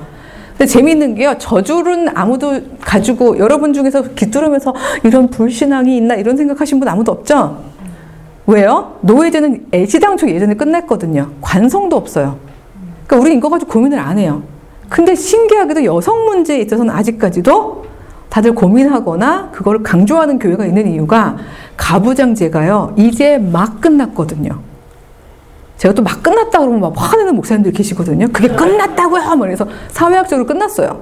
그게 언제 끝났냐 하면 우리나라 같은 경우에 1997년이 상징적인 해예요. 기점. 왜 97년일까요? IMF. IMF는 무슨 해인가 하면요. 가 부장이 그 모든 가족을 혼자서 사회적으로, 경제적으로, 정치적으로, 법적으로 몽땅 보호하고 지켜낼 수 있는 힘을 잃어버리는 해를 의미해요. 가부장제는요, 반드시 남자에게만 좋은 제도는 아니에요. 어떻게 말하면 그의 가부장의 능력이 있으면 그의 울타리에 있는 사람들은 다 덕을 보는 제도가 사실은 가부장제일 수 있는데 그 시스템 자체가 대도적으로 무너지게 되면서 97년 이후에 한국 사회는 빠르게 해체되고 있는 중인 거죠. 그러니까 지금의 젠더 전쟁은 어떻게 말하면 제도는 끝났는데 문화적 관성은 남아있는 상태에서 이 삶의 불일치가 가져오는 엄청난 충돌이 있는 중이에요. 근데 제가 늘 얘기해요. 이건 길어야 30년이다. 아니면 이런 얘기를 제가 하는데, 그러니까 친구들 경우는 20년밖에 안 살았잖아요. 길어야 30년이요? 막 이러면서 힘들어 하는데, 인류 문명사 5천년짜리다. 그래서 5천년짜리가 이제 막 끝났다. 또 이 큰, 크고 무거운 돌이 얼마쯤 굴러갈 것 같니? 인생 길게 바라면 이제 이렇게 얘기할 때도 있는데, 어쨌든 중요한 건 이런 거는 금방 넘기면서 여성 문제에 있어서는 아직 못 넘기는 이유는 아직 작동하고 있기 때문에 그렇죠. 그 위줄이. 이래도 다들 솔직히 막 힘들어 하세요. 어, 성경 저렇게 읽어도 되나? 몇 개만 더 보고 갈게요. 이런 게 이제 사실 지금 세 번째 문제가 가장 친절하게 경줄과 위주를 잘 구별할 수 있게 되어 있는 건데요. 쉽게 말하면 열 번째 계명이죠. 내 이웃의 소유를, 가산을, 집을 탐내지 말라. 이거 경줄이죠. 왜냐하면 전근대 시절에요. 남의 이웃의 가산이나 집을 탐내도 되는 사람들이 있었어요. 누구였을까요? 왕, 귀족, 힘 있는 사람들, 제사장. 그쵸? 오죽하면 다윗조차도, 그 신앙의 왕조차도, 왕 되자마자 제일 먼저 한 게 옥상 가서 어슬렁거리다가 남의 와이프를 자기 힘으로 들여온 짓이었잖아요. 이런 게 왕이면 해도 돼. 나 왕인데? 이런 시절이었거든요. 그 시절에 받은 계시의 말씀이죠. 네가 왕이어도 귀족이어도 제사장이어도 힘 있는 사람이어도 뭐 혹은 뭐, 남, 뭐 누구여도 이웃의 집을 탐내면 안 돼. 이웃의 가산을 탐내면 안 돼. 이거는 제대로 받은 계시의 말씀이죠.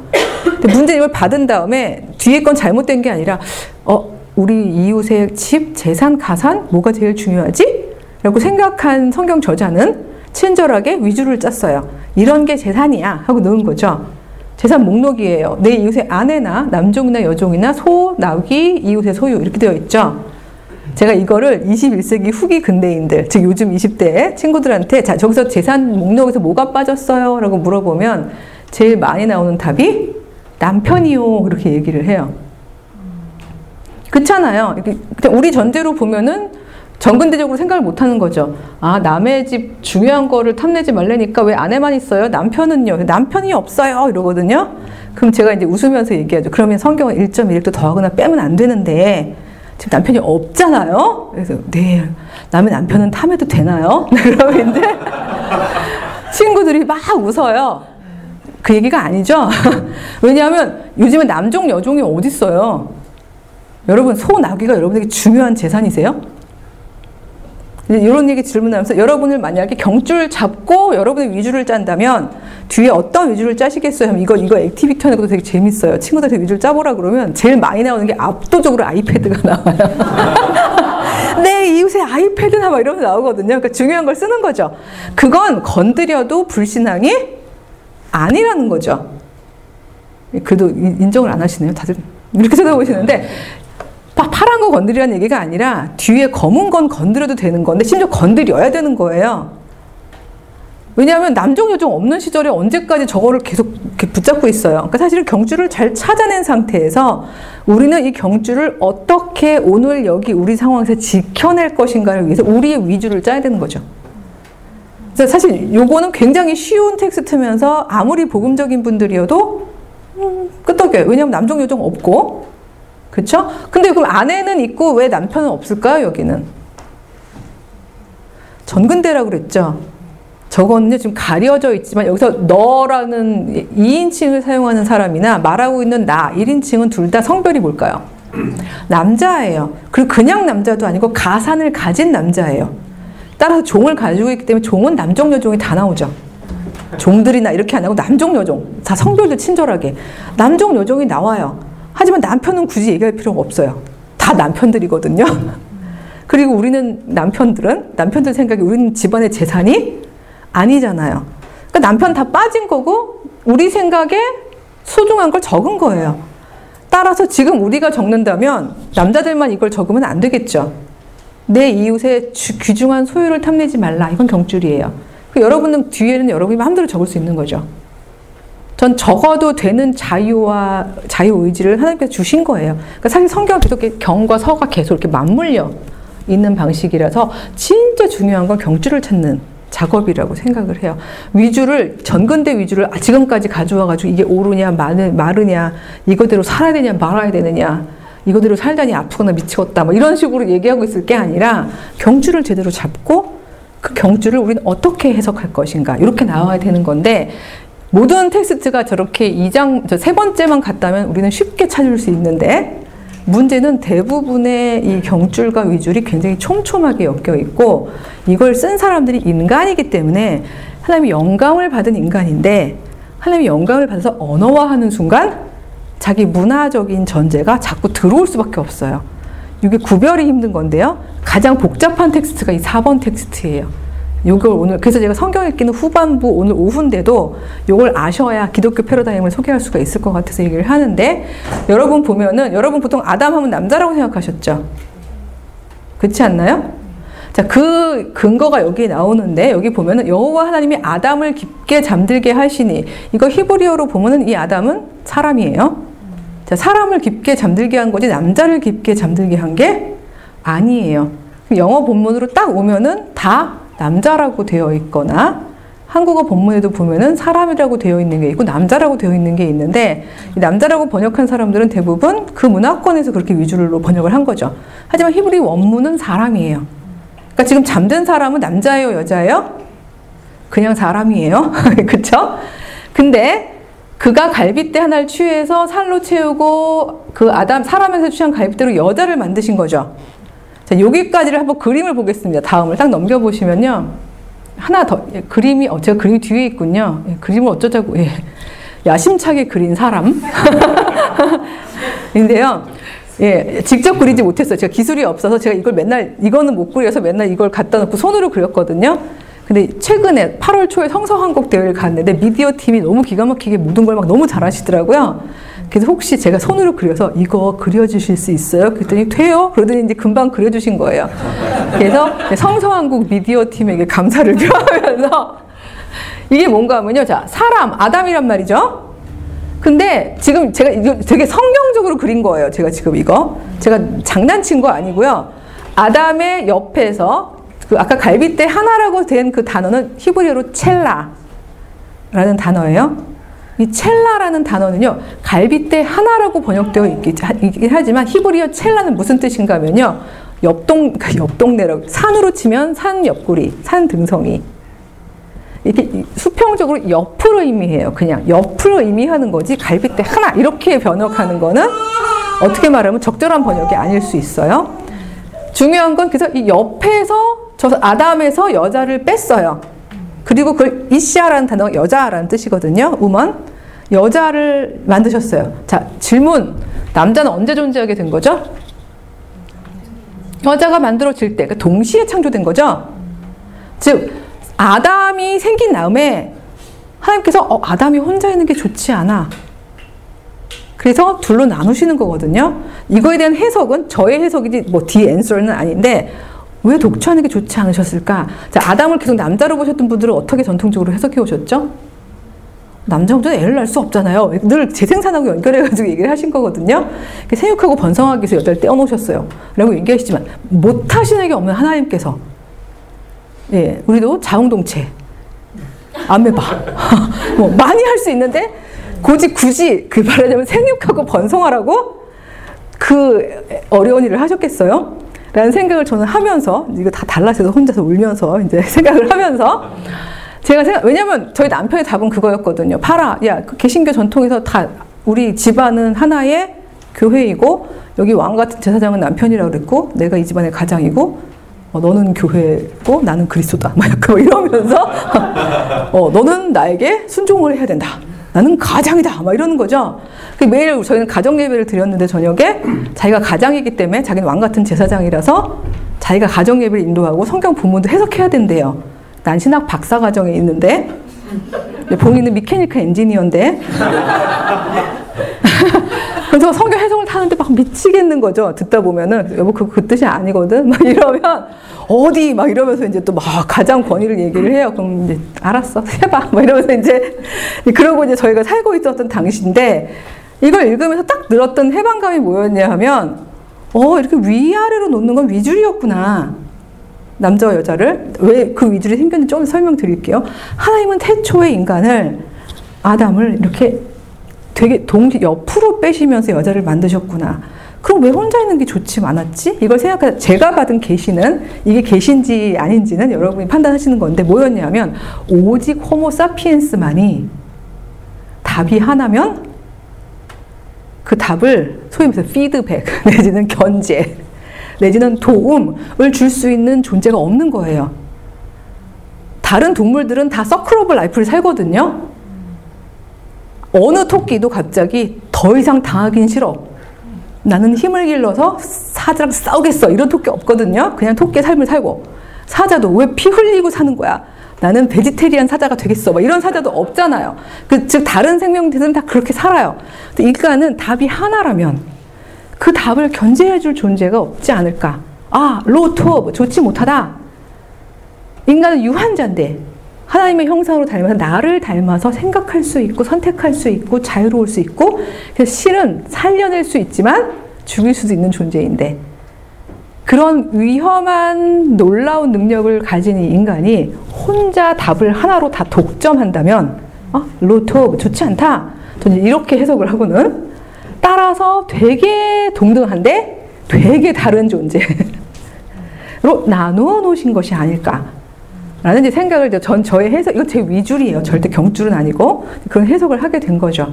그렇게 놓고 읽어보니까 제가 나머지가 남자가 됐단 말 듣고도 막 화내시는 분들이 있어요. 나머지라니 막 이러시거든요. 그래서 많잖아요. 제가 나머지 많잖아. 이렇게 얘기하는데 중요한 거 이게 나머지냐 아니냐의 문제가 아니라 되게 동등한데 다름, 동등한데 다름이라는 건데요. 그 동등한데 다름이 위계가 아니라 옆으로라는 게 주는 이 엄청난 메시지는 뭔가 하면요. 되게 비슷한 내용이 그러니까 비슷한 보통 종교 전통은 전 이건 계시라고 믿는데 대부분 이런 얘기할 때 계시가 아니라 있는 실제 상황을 종교적으로 정당화하기 위해서 나오는 내러티브도 굉장히 많거든요. 가장 그 대표적인 게 힌두교의 사성제도, 카스트 제도를 정당화하는 텍스트에 보면은 브라만, 크샤트리아 바이샤, 수드라 네 종류의 계급을 정당화하기 위해서 어떤 방식의 텍스트가 나오냐면요. 브라만 계급은 신의 입에서 나온 존재들이다. 그래서 모든 말씀 해석은 브라만만 할 수 있다. 크샤트리아 계급, 귀족이거든요. 그들은 신의 팔에서 나온 존재들이다. 그래서 권능을 행하는 자들이고 우리를 지키는 자들이다. 예, 벌써 막 맞아요. 그다음에 뭐 남았죠? 예, 바이샤 계급은 신의 넓적다리에서 나왔다. 생산을 담당하는 존재들이다. 수드라 계급은 걔들은 이제 노예거든요. 저기 잡아온 사람들. 그것들은 신의 발에서 나왔다. 우리에게 복종이 된 존재다. 이건 신의 뜻이다. 이렇게 해석했거든요. 토털리 다 위줄이죠. 우리가 들어볼 때는 예, 그건 브라만만 좋잖아요. 혹은 크샤트리아까지 뭐 이 정도로 그러니까 바로 이렇게 위계로 나오는 걸 신적으로 정당화하는 텍스트가 굉장히 많은데 저는 이게 계시라고 생각하는 이유가 그게 너무나 많던 시절에 이거는요 그 당시에 존재하는 여성에 대한 존재를 정당화하는 방식으로 내, narrative가 쓰여지지 않고요 하나님의 형상으로 인정하면서 더군다나 여자를 아담의 발에서 만들지 않았단 말이죠 수드라처럼 그렇죠? 아니면 뭐 아담의 머리에서 만든 것도 아니고 옆구리, 첼라라는 말은 굉장히 동등함을 의미한다고 저는 그렇게 해석해요. 동등하지만 다른 perspective 혹은 다른 answer 이런 걸 가진 둘이 서로 만약에 옆으로 서서 서로를 마주보고 돕는다면 그 도움은 어떤 도움일까요? 상황에 따라 예, 살려내는 도움일 텐데 살려내는 오늘 버전으로 말하면 두 개가 있어요. 만약에 남자가 너무 심하게 교만하게 자꾸 올라가요. 자꾸 어떻게 살려야 될까요? 끌어내려야죠. 그렇죠? 내 발 아래가 아니라 옆까지. 만약에 여자가 남녀로 바꾼 이유는 이제 제도적으로 그럴 수 있으니까 너무 자기를 포기해요. 말하자면 나야 뭐 아, 내가 원래 이래요. 뭐 아니 뭐 나는 뭐 그냥 이렇게 사는 게 좋아요. 내려갈 때 도울 수 있는 건 어디까지 올라 올려야 되죠? 끌어올려야 되는데 내 머리 위로가 아니라 마주 보는 데까지 스스로 서서 자기 답으로 살아갈 수 있게끔 그렇지만 이 답으로 완전 닫혀 있는 게 아니라 서로의 답을 사이 공간으로 가지고 나와서 서로를 살리는 공동체로 살게 하는 것 이게 하나님이 뜻하신 처음의 창조 질서구나 라고 딱 해석을 하는 순간 저는 비로소 남편에게 선언을 했죠. 나는 창조 질서대로 살겠어요. 뭔 소리야. 너의 창조 질서인데 아래야. 아니야. 그거는 위줄이야. 그거는 개신교 가부장제의 위줄이었어. 어, 나는 창조 질서, 경주를 잡고 살 거야. 내가 이제 앞으로 너에게 에제르, 도움을 줄게. 내려와. 약간 말하자면 그런 방식의 삶이 이어지면서 저희 남편은 매우 힘들어졌지만 또 한편으로 매우 살만해졌어요. 왜냐면 저희 가, 족 개인사에 있어서 그러니까 아주 짧게 말하면 저희 남편은 지금 요즘 신자유주의적인 경쟁 구조가 기본적으로 남자가 가장의 역할을 하기 너무 힘들잖아요. 왜냐면 그 머니 어닝 말이에요. 되게 열심히 했음에도 불구하고 저희 남편은 일찌감치 구조조정을 당했어요. 근데 만약에 이게 그게 성경적 질서라고 생각한다면 아마 자기 포기가 아마 밑바닥으로 바닥을 쳤겠죠. 내가 괜찮아 여보, 내가 에제르를 줄 테니 여기까지는 올라와. 다행히 나는 내가 하나님이 주신 나의 재능 중에서 이, 이 얼마 안 되는 인문학적 지식으로 돈을 버는 애들을 주신 것 같아. 그러니까 재능을, 탤런트를. 그러니까 내가 좀 이제부터 도와줄 테니 좀 이렇게 올라와서 자기가 제일 잘하고 행복할 수 있는 일들을 찾아봐. 말하면 그러니까 사람이 참 그래요. 상황이 바뀌니까 바로 아멘 이게 되는 거죠. 그러면서 이게 그 에제르란 건 사실은 그 정해진 게 아니라는 말이에요. 둘의 상호 관계 속에서 그 사람에게 제일 필요하고 그게 나의 재능일 때 기꺼이 내어줄 수 있는 그 관계적인 망인 거죠. 그래서 어떻게 보면 남편이 견고하게 가부장일 때는 저를 못 나가게 했던 남편이 어떻게 말하면 그게 아닌 상황이 되면서 제가 이 부분을 경주를 잡고 찾아가는 위주를 받아들이더라고요. 그래서 모든 남편들 보고 지금 직업을 잃으시라고 얘기하는 건 아닙니다. 그 얘기는 말하자면 경주를 제대로 잡으면 우리 부부가 비로소 보이고 우리 부부의 장단점이 무엇인지가 서로 보이고 참 신기하게 결혼한 사람들 보면 똑같은 사람끼리 결혼하진 않죠. 대부분 그렇지 않나요? 정말 내가 미쳤나 봐. 어좀 달라도 너무 달라. 저희 맨날 그러잖아요. 어떤 취향 너는 어떻게 중간부터 짤 수가 있니? 난 끝에서부터 면서 오막 주여 막 이러는데 사실은 그 다름 때문에 우리는 짝으로 불림을 받은 거예요. 적어도 성경에 따르면 왜냐하면 그 다름이 우리가 서로를 건설할 수 있게 해주기 때문인 거죠. 그리고 답이 하나인 공동체가 되지 않도록. 그래서 서로 사실은 그 힘을 분산도 시키고 건설해 가면서 그 힘으로 누군가를 살려낼 수 있는 힘으로 확산되어 가도록. 이렇게 해석하고 났더니 제가 막 은혜를 팍팍 받으면서 드디어 제가 저의 재능을 찾아 나가는 거가 더 이상 불신앙이 아니겠다. 라는 생각이 들기 시작을 한 거죠. 저의 재능은 뭔가 하면 재능이라고 표현해도 뭐제 꿈은 어렸을 때부터 내가 만난 하나님을 가장 잘 설명하고 싶었어요. 그게 제 꿈이었어요. 제가 너무 성실하고 경건해서가 아니라 목사 딸이라는 이유 하나만으로 자꾸 사람들 저한테 뭘 물어보는 거예요. 꼬마 때부터. 아버지 직업이 뭐니? 그러면 이제 정말 황당해요. 초등학교 때. 아빠? 목사님. 허, 목사님도 결혼을 해? 부터 시작해가지고. 왜냐면 제 사제하고 헷갈리니까 부터 시작해서 별의별 질문을 다 하는데 잘 모르겠는 거예요. 그래서 막 주먹 끄고 대답을 하다 보니까 또 와서 막 성경도 찾아보고 막 설명하고 하다가 아, 하나님, 제발 좀, 제가 좀 잘 설명할 수 없을까요? 그러다 보니까 그게 제 꿈이 됐는데, 아, 하나님, 저는 그 꿈을 제가 이루어 가면서도 남편을 살릴 수 있지 않을까요? 라는 생각을 하면서 가게 된 거죠. 도대체 이걸 하면서 1분, 1시간 7분이라니. 예, 넘기겠습니다. 앞으로 좀 넘겨주세요. 그림 두 개 좀 넘기시면, 하나 더 넘기시면, 따라서 이제 우리가 어려웠던 이 텍스트의 검은 부분을 우리는 위줄로 받아들일 수 있는 준비가 되어 있어요. 왜냐하면, 아담은 사람이라는 걸 우리가 이미 경줄로 봤잖아요. 자, 이 본문을 쓴 저자는 어디서부터 갑자기 본인의 제도를 못 뛰어넘었냐 하면 여자를 만드시고 그러면 그를 자 누구에게로 이끌어와야 돼요? 남자에게로 이끌어 오시니 이렇게 해야지 맞죠? 왜냐하면 아까 우리 산수 해봤잖아요. 사람에서 여자가 빠졌는데 어떻게 계속 그 나머지 존재가 사람이에요. 사람에서 여자를 빼면 나머지 존재는 남자죠. 그렇죠? 그렇다면 저 본문은 제대로 쓰려면 그를 남자에게로 이끌어 오시니 남자가 이르되 내 뼈 중에 뼈 이건 뭐 부르고 싶으면 그러라고 하고 남자에게서 취하였은즉 여자 이거 아니죠 아담에게서 취하였은즉 뭐 남자와 여자를 하리라 뭐 이렇게 가야 되는 거죠. 자 뒷부분에서 엉겼어요. 자 이 엉긴 거를 받아들이는 게 사실은 많은 신앙인들이 불편해해요. 정말 성경이 엉겼다고 이러면서 힘들어하는데 이건 인간의 너무나 솔직한 우리 실존입니다. 어떤 인간도요, 완벽할 수가 없잖아요. 이거를 못 받아들였기 때문에 막 교황 무엇을 이런 게 나오는 거예요. 인간은 완벽하지 않아요. 하지만 인간은 계시를 받을 수 있는 존재예요.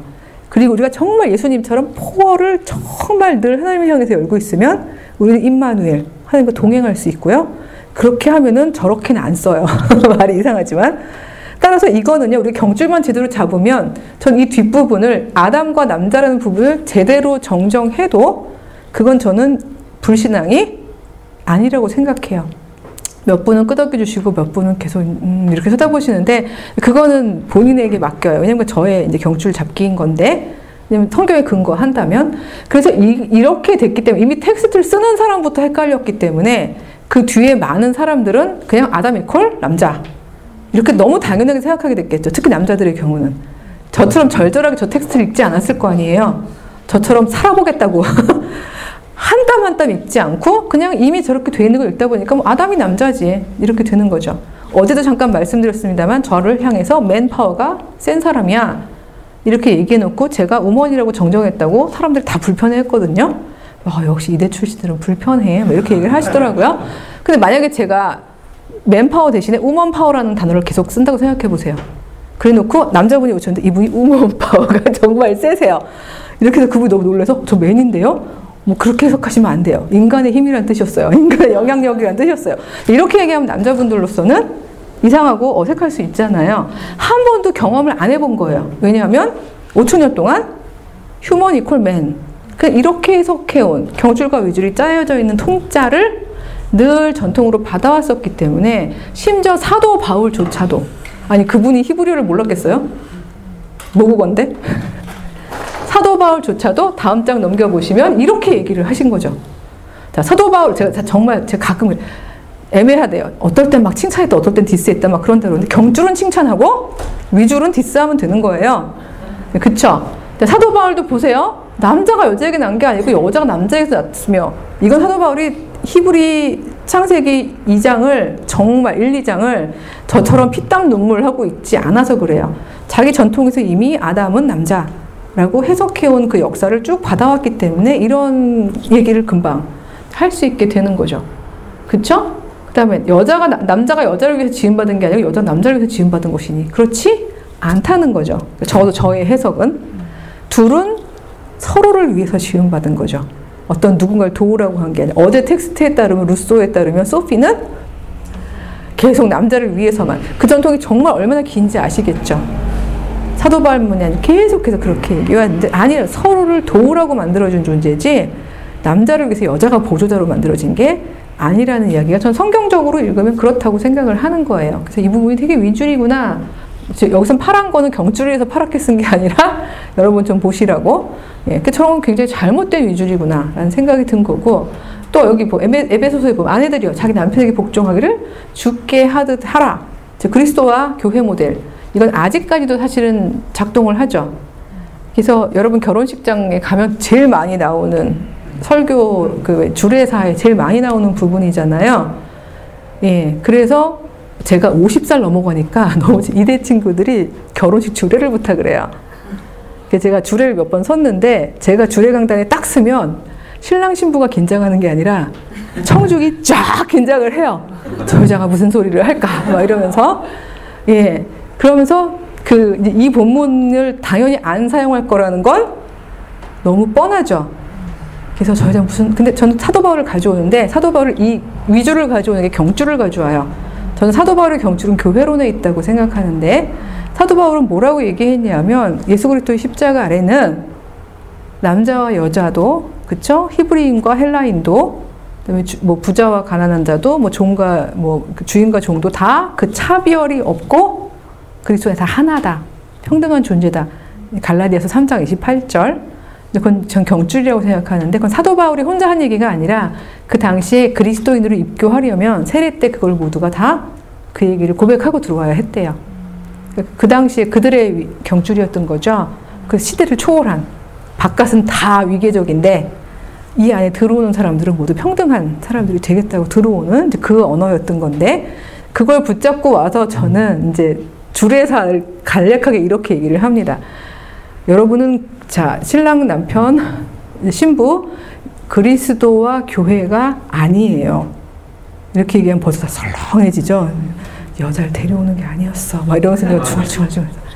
다만 여러분은 신실한 크리스찬으로서 그리스도를 가장으로 섬기는 두 마리의 성실한 양이에요. 이렇게 얘기를 해요. 이것도 성경 메타포잖아요. 이 두 마리 양은 서로 마주보고 늘 서로의 답이 틀릴 때마다 그리스도께 간구하면서 어떤 답을 향해서 나아가야 하는지 어떤 것이 살리는 답인지를 계속해서 주님께 아뢰며 가는 가장 작은 단위의 교회예요. 이렇게 얘기하면 이제 쌀렁했던 분들이 살짝 아멘을 해야 될까 말아야 될까 이러면서 이제 쳐다보고 계세요. 그쯤에서 제가 숨 준비해온 양 인형을 탁 꺼내가지고 막 골라요. 막 이러면 제가 일부러 이제 구, 별하러 하나는 하얀 양, 하나는 갈색 양을 사 얘가 좀 죄돼 보이긴 하지만 색깔만 갈색이에요. 막 이러면서 이제 골라라면 둘이 골라요. 그래서 마주보고 돕는 거라고 하면서 이제 갑자기 물어보죠. 자, 아침밥은 누가 해야 되죠? 그러면 또 청중이 갑자기 썰렁해져요. 근데 우리는 이미 입을 맞췄어요. 신랑 신부랑 미리 만났기 때문에. 그러면 아침에 일찍 일어나는 사람이요. 그렇죠. 그러면 저녁밥은 누가 하죠? 그러면 좀 더 일찍 퇴근한 사람이요. 내지는 오늘 기운이 좀 있는 사람이요. 둘이 다 기운이 없고 바쁠 때는 어떡하죠? 나가 먹어요. 뭐 이러면서 서로 그런 얘기를 막 하고 있는 거예요. 근데 그러고 있으면 청중은 갑자기 막 은혜를 받으면서 그 다음에 되게 재밌는 일이 벌어지는 게 뭔가 하면요. 지난 한 기승 전쯤 가면 갑자기 기존에 계시던 부부들 중에 아내분들이 다 남편을 째려보기 시작해요. 그동안 그렇게 안 산 거잖아요. 근데 막 째려보기 시작하고 남편분들은 다 이렇게 약간 힘들어지기 시작하세요. 그러다가 나중에 다 해피엔딩으로 끝나는데, 우리 다 모두 교회가 되자, 서로를 건설하며 살자, 이런 뭐든지 아멘 하고 이제 끝나게 되는 이제 주례사가 있는데, 이건 성경적이거든요. 저 어디서 다른 데서 가져오지 않았어요. 하지만 가장은 그리스도십니다. 라는 이 말이 사실은 포를 제대로 열고 있는 가장이라면 이게 기분 나쁘면 안 되는 건데 대부분 이렇게 강팍하신 분들이 계시거든요. 그동안 우리가 가졌던 답이 맞아. 라고 생각하는 분들의 경우에는 여전히 사실 못 여시죠. 힘들어 하세요. 근데 그 전 충분히 성경, 적어도 이거는 사도 바울 저도 엄청 화를 내고 싶지 않은 게 사도 바울 당시는 이런 위주를 짤 수밖에 없었을 것 같아요. 당시 여자는 가산이었죠. 여자는 법적 지위 하나도 없죠. 아무것도 할 수 있는 게 없어요. 근데 그런 여자한테 갑자기 평등하라고 그러고 너 나가서 돈 벌어. 뭐 이렇게 얘기할 수 있는 것도 아니고 그러니까 이 상황에서는 바로 이 메타포가 가장 적절한 위주였을 거라고 저는 생각해요. 사도 바울 당시는. 왜냐하면 강한 가부장제 당시에 소프트 패트리어키 부드러운 가부장제를 얘기한 거거든요. 왜냐하면 이 그리스도와 교회라는 메타포는 되게 혁명적이었을 것 같은 게 저 당시는요 가장이 아내를 향해서 생살 여탈권까지 있던 강한 가부장제 사회였어요. 재산이기 때문에 처분권도 있었어요. 그게 아니라 그리스도와 교회처럼 사랑해라. 즉 아내 사랑하기를 그리스도께서 교회를 위해 목숨을 다 바친 그 사랑처럼 사랑해라. 저 이거는 전그 동시 그당 그 당시 교회는 아멘 까미였을 거라고 생각해요. 되게 새로운 말씀. 그리고 아이들도 순종해라. 그 당시 위주였던 거죠. 충분히 기능을 잘 했던. 하지만 이건 경줄은 아니라는 거예요. 왜냐하면 초월성도 보편성도 담보하지 못하기 때문이죠. 예, 넘겨보시면 하물며 디모데전서는 이거 요즘 그 20대 여자 청년들이 제일 싫어하는 텍스트거든요. 여기에 보면 여자는 일체 순종함으로 조용히 배우라. 여자가 가르치는 것과 남자를 주관하는 것을 허락지 아니하노니 이렇게 되어 있거든요. 솔직히 저거 그대로 믿으시면 저 부르면 안 되죠. 네, 이제 제가 저, 저 본문 나왔을 때 보통 고심파 교에서는 되게 저 본문을 제가 가져오면 막 긴장하셔요. 그래서 저거 믿으세요? 그럼 다들 이렇게 안 믿으세요? 그럼 아멘을 어디선가 하셔야 되잖아요. 믿는다 안 믿는다 그래도 이러고 계시는데 저걸 그대로 믿으신다면 저 부르시면 안 되는 거였죠. 이러고 그랬는데 왜냐면 그, 그 불편한 지점이 있는 거예요. 근현대 사회에 왔기 때문에 여자도 한 개인으로 인정하고 시민권을 인정하고 그의 전문성을 인정하고 이러고 살고는 있는데 그건 우리 제도인데 성경은 아니래잖아요. 둘 사이의 불일치 속에서 어쩔 줄을 모르고서는 이제 말하자면 나의 해석을 못 하고 계신 상황이 되다 보니까 불편해지시기만 하는 건데 사실 디모데 그러니까 목회 서신이라고 말하는 디모데 전후서나 디도서는요 신약 성서학자들에 따르면 Pauline 바울 계열의 서신이긴 하지만 바울이 직접 쓴 서신은 아니라고들 이야기를 해요. 이 부분은 뭐 성서학이니까 여러분들이 깊게 하실 건 없는데 다만 전통 사회는 그런 거 있었죠. 스승의 이름으로 저작의 권위를 이렇게 헌정하는 일들이 그 당시 고대에는 동양 동양 서양 다 있었거든요. 그러니까 이제 이 2세기, 1세기 말이나 2세기 초쯤에 교회가 어쩔 수 없이 제도권에서 살 수밖에 없는 당시에 상황에서의 위줄짝이라고 보시면 되는 거죠. 그러니까 한마디로 말하면. 그러니까 저 당시에는 이미 소위 가부장제가 계속 돌아다니고 있었고, 우리는 그 제도 안에서 살아야 하고, 역설적으로 저게 보여주는 건 뭔가 하면요. 1세기는 오히려 경주를 잘 잡아서 1세기 여성들 중에는 제도권을 에서 얘기하는 게 아니라 나의 재능대로 살았던 여성들이 너무 많았어요. 성령의 은사대로. 그래서 막 말씀을 전하는 사람도 있었고, 막 제자도를 전하는 사람들도 있었고, 그래서 그 여성들 리더십을 많이 가지고 있었는데, 이 세기가 되니까 제도 안에서 이 사람들이 말하자면 힘든 거죠. 여자들이 너무 이렇게 설치니까. 그이 세기에서 이 여성들을 좀 잠잠하게 할 필요가 있는 상황에서 위주를 짜다 보니까, 자, 여자들의 위치는 여기에요. 라고 어제 얘기한 배치. 그 여기가 여자들 자리예요. 라고 얘기를 해주신 거죠. 근데 중요한 건 한번 우리 딴, 딱 보면 벌써 뭐 이것도 너무 하면 길어서 그냥 가겠습니다만 뭐 위줄이다 라는 것만 아시고 검은 줄 보면은 여자들은 어떻게 하면 구원을 얻는데요?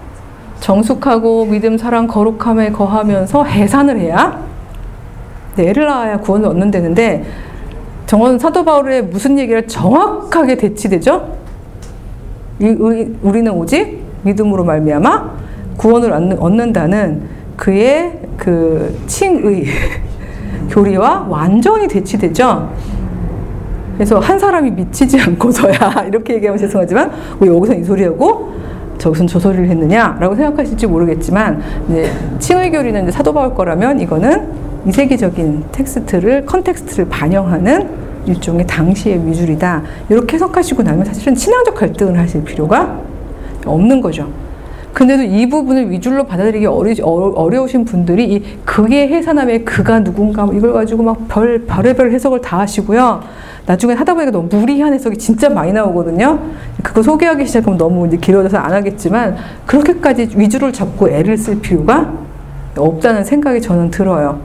예, 넘겨보시면, 예, 이거 좀, 그러니까 결국, 와, 되게, 되게 잘 넘기시는 것 같아요.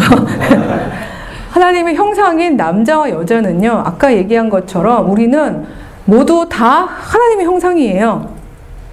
여자도 존귀해요. 따라서 만약에 루소 같은 사람이 제발 여자들한테 그런 거 가르치지 마세요.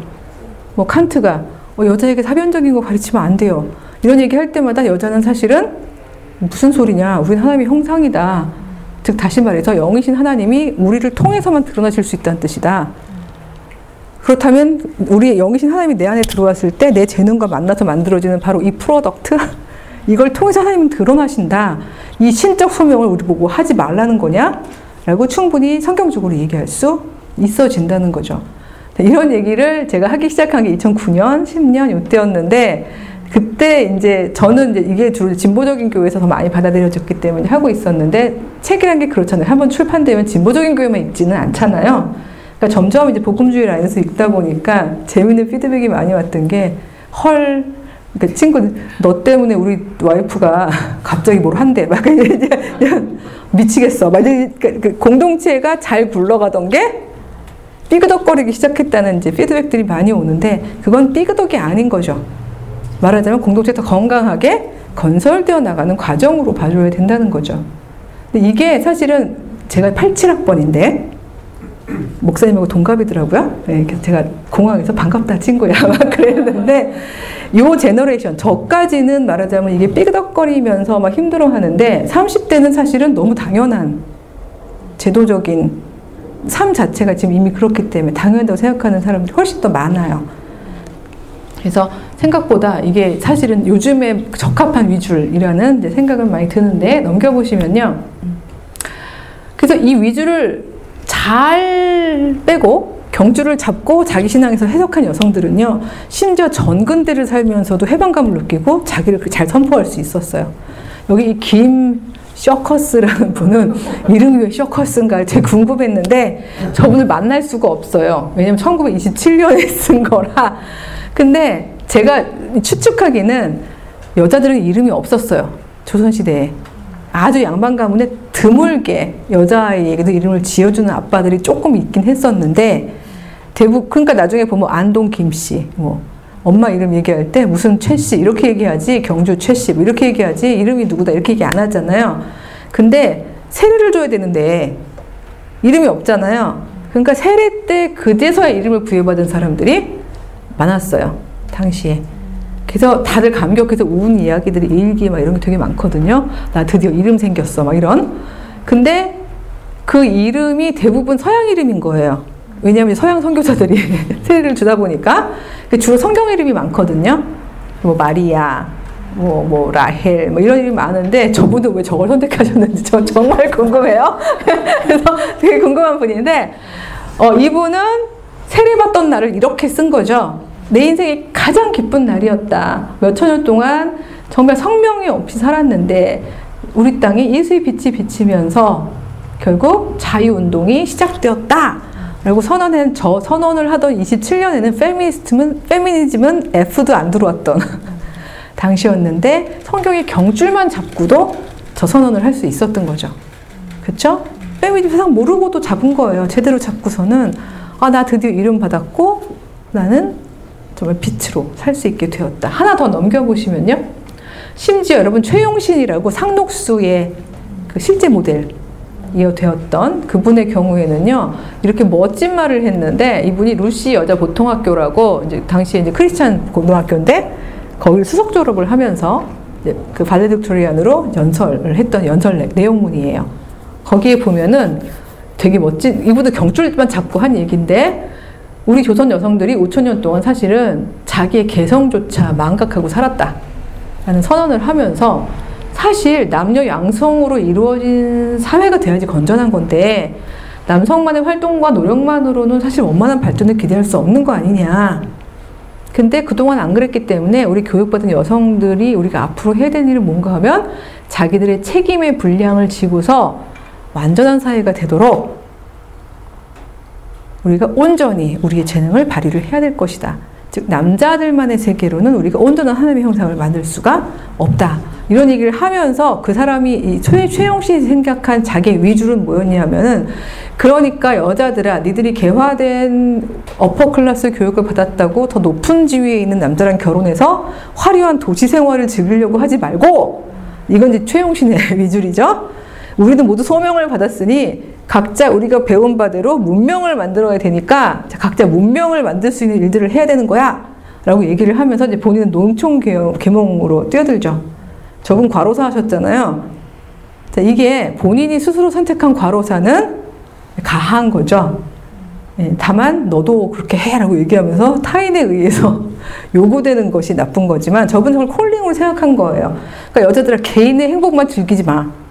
우리는 이 땅에 이 시절에 이만큼 배운 사람들이라면 그렇다면 우리의 역할은 문명사적으로 밸런스를 만드는 일 그걸 해야 하는 거야. 그래서 저는 이걸 굳이 제 얘기로 하자면 앞에 김 셔커스가 얘기한 게 살리는 살리 나를 살아내는 바로 그런 주장이었다면 이거는 살려내는 일도 같이 해야 해. 라고 주장을 한 거라고 보는데요. 이 살고 살리는 것을 성경 텍스트만 읽고도 가져왔던 우리의 신앙 선배들인 거죠. 넘겨보시면요. 예, 넘기시면요. 예, 그래서 바로 이런 것들을 읽어내기 시작하면서 사실은 많은 크리스찬들이 자유롭게 서긴 섰는데 그러면 드는 질문이 항상 이런 질문이 듭니다.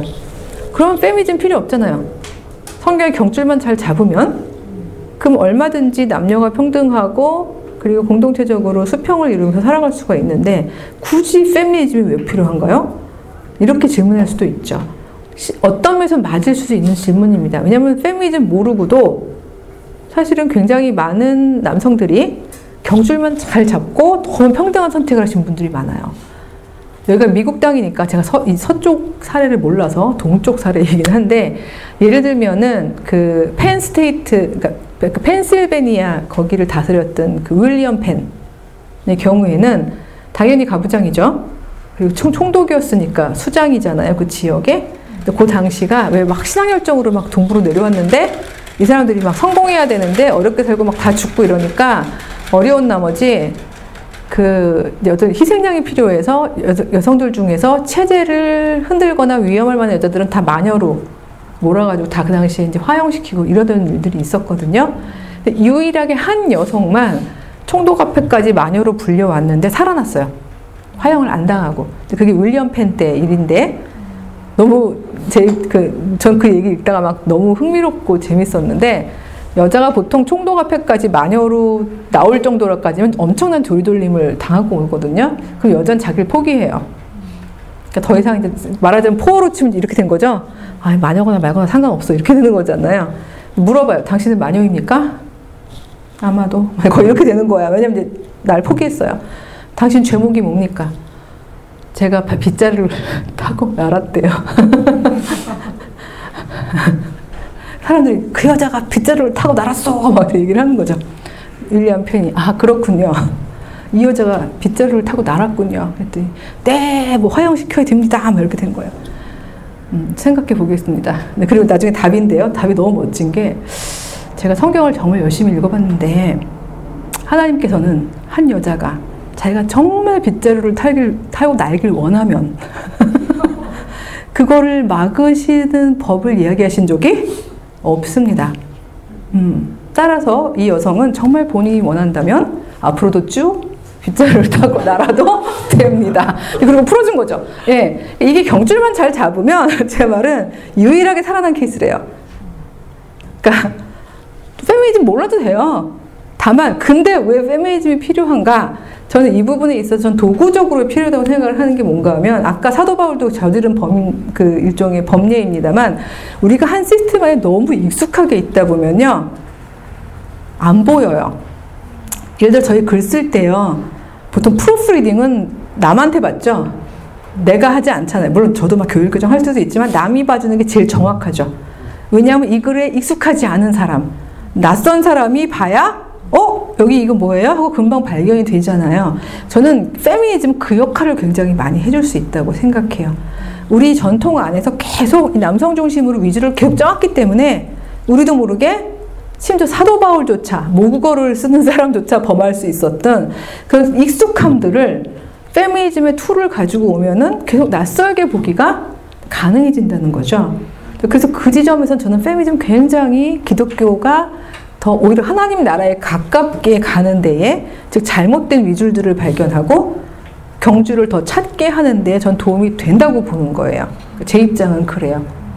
그 이런 입장으로 볼 때 이제 기독교 페미니즘이 이제 다양하게 진행이 되는데 저는 대충 내수를 어, 저 여자 내수를 정리하는 걸 조, 좋아하는구나 이렇게 생각할지 모르겠습니다만 예, 뭐 그런지도 모르겠어요. 근데 이제 내수를 대충 정리를 했는데 1번부터 4번으로 갈수록 점점 더 레디칼해지는 거라고 보면 될 것 같은데 첫 번째는요 경전 그대로 두고 위줄경주 이런 얘기 없이. 위줄경주는 제가 한 소리고요. 그 성경은 그대로 둔 상태로 하나님의 계시야. 그대로 둔 상태로 뭘 하는 건가 하면요. 그동안 남성 설교자들이 계속 얘기했기 때문에 사실은 주로 나오는 에피소드가 죄다? 남자 얘기만 나왔잖아요. 그러니까 밸런스를 위해서 여자 얘기를 찾아보자. 이렇게 얘기하는 거죠. 자 모세보다는 십브라와 부아. 뭐 이런 식으로. 그 다음에 뭐, 뭐 바락. 뭐 드보라와 야엘 이런 식으로 그 성경 텍스트 안에서 충분히 설명되지 않고 드러나지 않았던 여성들을 다 데려와 보자 이런 얘기를 하는 거예요. 실제로 이것만 해도 많은 교회 성도님들이 놀래요. 어, 제가 성경 통독을 그렇게 열심히 했는데요.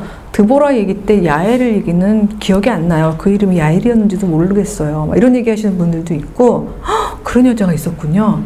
와 정말 성경에 여제자라는 말이 있네요. 뭐 등등등 이런 걸 찾아내는 작업을 하는 건데 제일 보수적인 상황으로 페미니즘을 할 수 있고 제일 안전하게 할 수 있는 거죠. 그 자매인들도 갑자기 성경 공부하면서 1번 해보자 이러면 당장 할 수 있는 거예요. 왜냐면 아무런 신학적 배경이 없어도 찾으면 되니까 지나가다가 여자만 보이면 다 이렇게 찾으면 되는 거죠.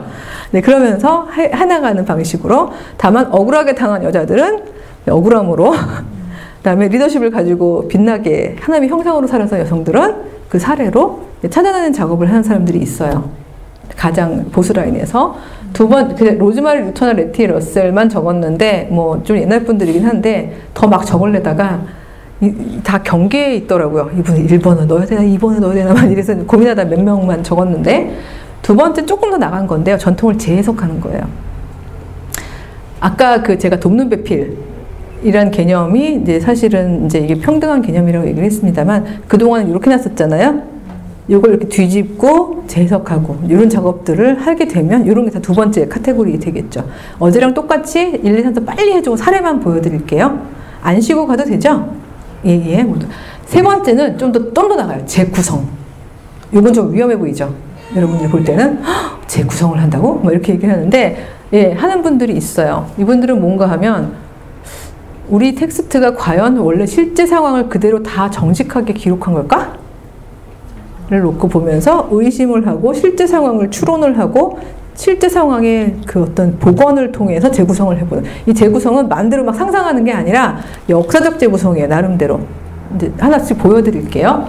네 번째는 탈기독교 페미니즘이라고 어저께 제가 메리 데일리 얘기를 드렸죠. KKK 단안에 들어가서 했던 그 얘기 그 얘기했던 분인데 메리 데일리나 캐롤 크리스트 같은 경우가 그냥 기독교를 나와 라고 얘기하는 사람들인데 이 4번을 제가 기독교 패러다임으로 집어넣은 이유는 저는 넣었거든요. 이분들은 나와 했지만 왜냐하면 이분들은요 제도 종교로서의 가부장제적인 기독교를 버린 거지 하나님을 버린 게 아니거든요.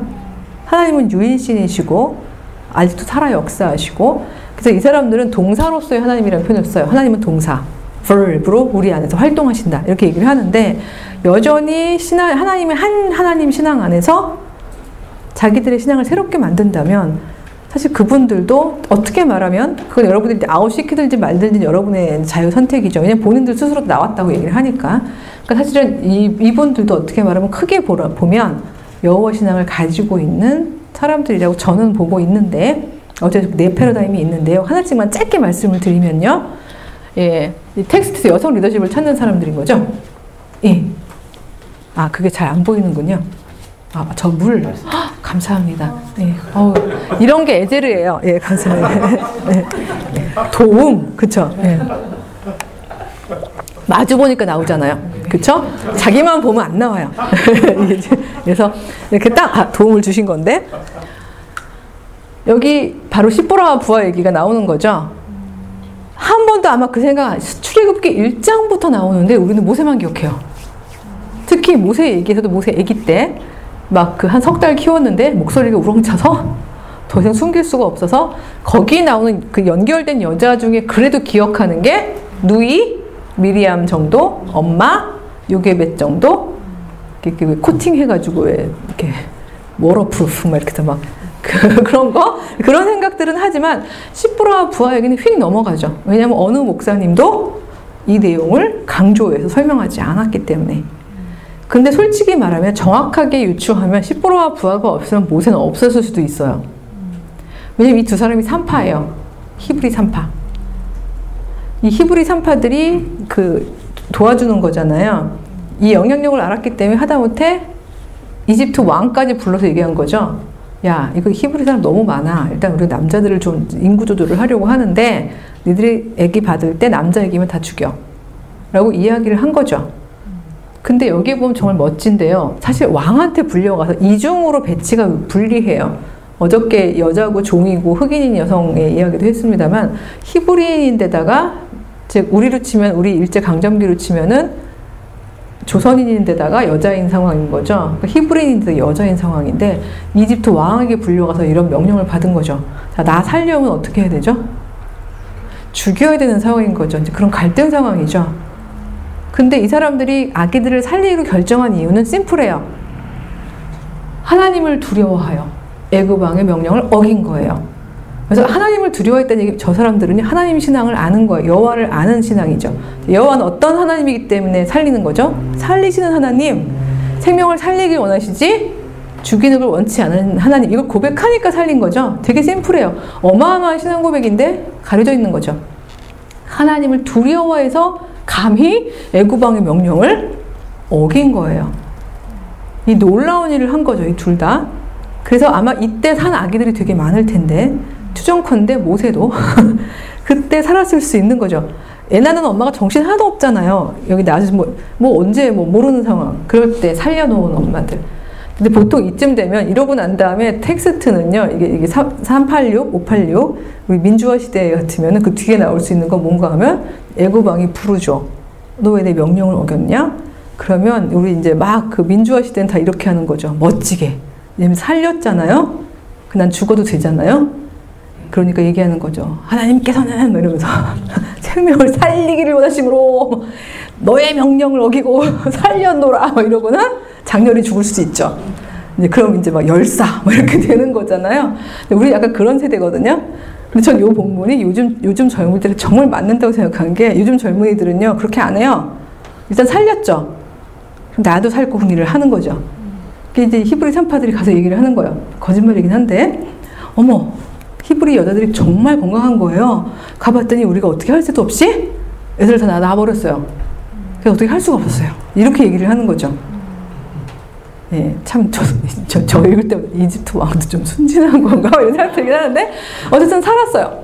근데 그 부분에서 예수께서, 여호와께서는 너 왜 내가 십계명에서 막 그 얘기했는데 거짓말 했어. 이렇게 얘기하시는 게 아니라, 사실 십계명 받기 전이에요. 근데 누가 그러시더라고요. 저런 거짓말을 그래서 그 아직 십계명을 안 받았습니다. 제가 말씀을 드리긴 했는데 은혜를 베푸셨다고 돼 있잖아요. 이건 율법으로 접근하는 게 아니라 여호와를 아는 신앙, 살리는 신앙을 가졌던 여인들 찾아서 이런 걸로 설교 본문을 삼고 이런 이야기를 해가면서 이 당시도 주체적으로 하나님의 신앙을 가졌던 여성들이 이야기를 해나가는 것 이거 1번 패러다임에서 하는 거죠. 하나 넘겨보시면요. 두 번째는 재해석 부분인데 이 부분도 사실 굉장히 교회마다 힘들어 하시는 부분이죠. 그래서 신기하게 거의 100% 목사님들이 이 텍스트를 하실 때 어디서부터 읽으시냐면요. 여자는 교회에서 잠잠하라부터 읽으세요. 그쵸? 다 들으실 때 그랬죠. 여자는 교회 안에서 잠잠하라 이렇게 들으셨죠. 앞에 빨간 애는 못 들으셨잖아요. 그쵸? 왜냐면 남자분들이 그렇게만 얘기하셔서 그래요. 근데 열심히 읽어봤더니 모든 성도가 교회에서 함과 같이라는 말이 있어요. 자, 그럼 저거 어떻게 해석해야 되죠? 여자만 교회에서 잠잠해야 돼요? 앞에 써 있잖아요. 모든 성도가 교회에서 함과 같이 여자는 교회 안에서 잠잠하라. 자, 무슨 말이죠? 다 잠잠하라는 거죠? 저것만 보면 그렇죠. 그쵸? 여자만 교회에서 잠잠하라고 안 그랬어요. 모든 성도가 그래야 되는 것처럼 하라. 그럼 저 얘기는, 그럼 교회 안에서 모든 성도 입을 닫고 살아야 되나? 이렇게 생각할 것 같지만, 이런 게 재해석 부분인데, 잘 읽어보니까, 뭔가 하면은, 뭐 뒤에 뒤에 뭐 블라블라 많은데, 이 내용을 이제 페미니스트 중에서 재해석하시는 분들이 어떻게 얘기를 하시냐면은, 당시에 하나님께서는 성령을 통해서 모든 은사를 다 허락하시잖아요. 여자들 중에서도 막 가르치는 은사, 예언하는 은사 막 다 나왔거든요. 사실 그게 작동을 했어요. 근데 저 고린도 교회에 특정한 여자들이 최소한 둘 이상 왜냐면 복수형이고 저거를 히, 헬라어 그리스어로 보면은 앞에 정관사가 붙어 있어요. 그 여자들 이렇게 돼 있어요. 그냥 인 제너럴 여자들이 아니라 그 여자들은 다른 성도들하고 똑같이 교회에서 잠잠하십시오. 이렇게 돼 있거든요. 근데 사도 바울이 예의를 차린 거죠. 백소영, 김수영, 이렇게 얘기한 게 아니라, 아, 너희 다 알잖아, 누군지. 이 얘기인 거예요. 그거, 그, 고리도 교회 아니까. 그 여자들은 교회에서 잠잠하십시오라고 얘기를 한 건데, 저 상황은 무슨 뜻인가 하면요. 즉, 계시를 먼저 받아서, 하나님의 성령을 받아서 막 예언의 은사를 하는 사람들이 마이크를 잡고 안 놓는 거예요. 이게 맞습니다. 라고 계속 떠드는 거죠.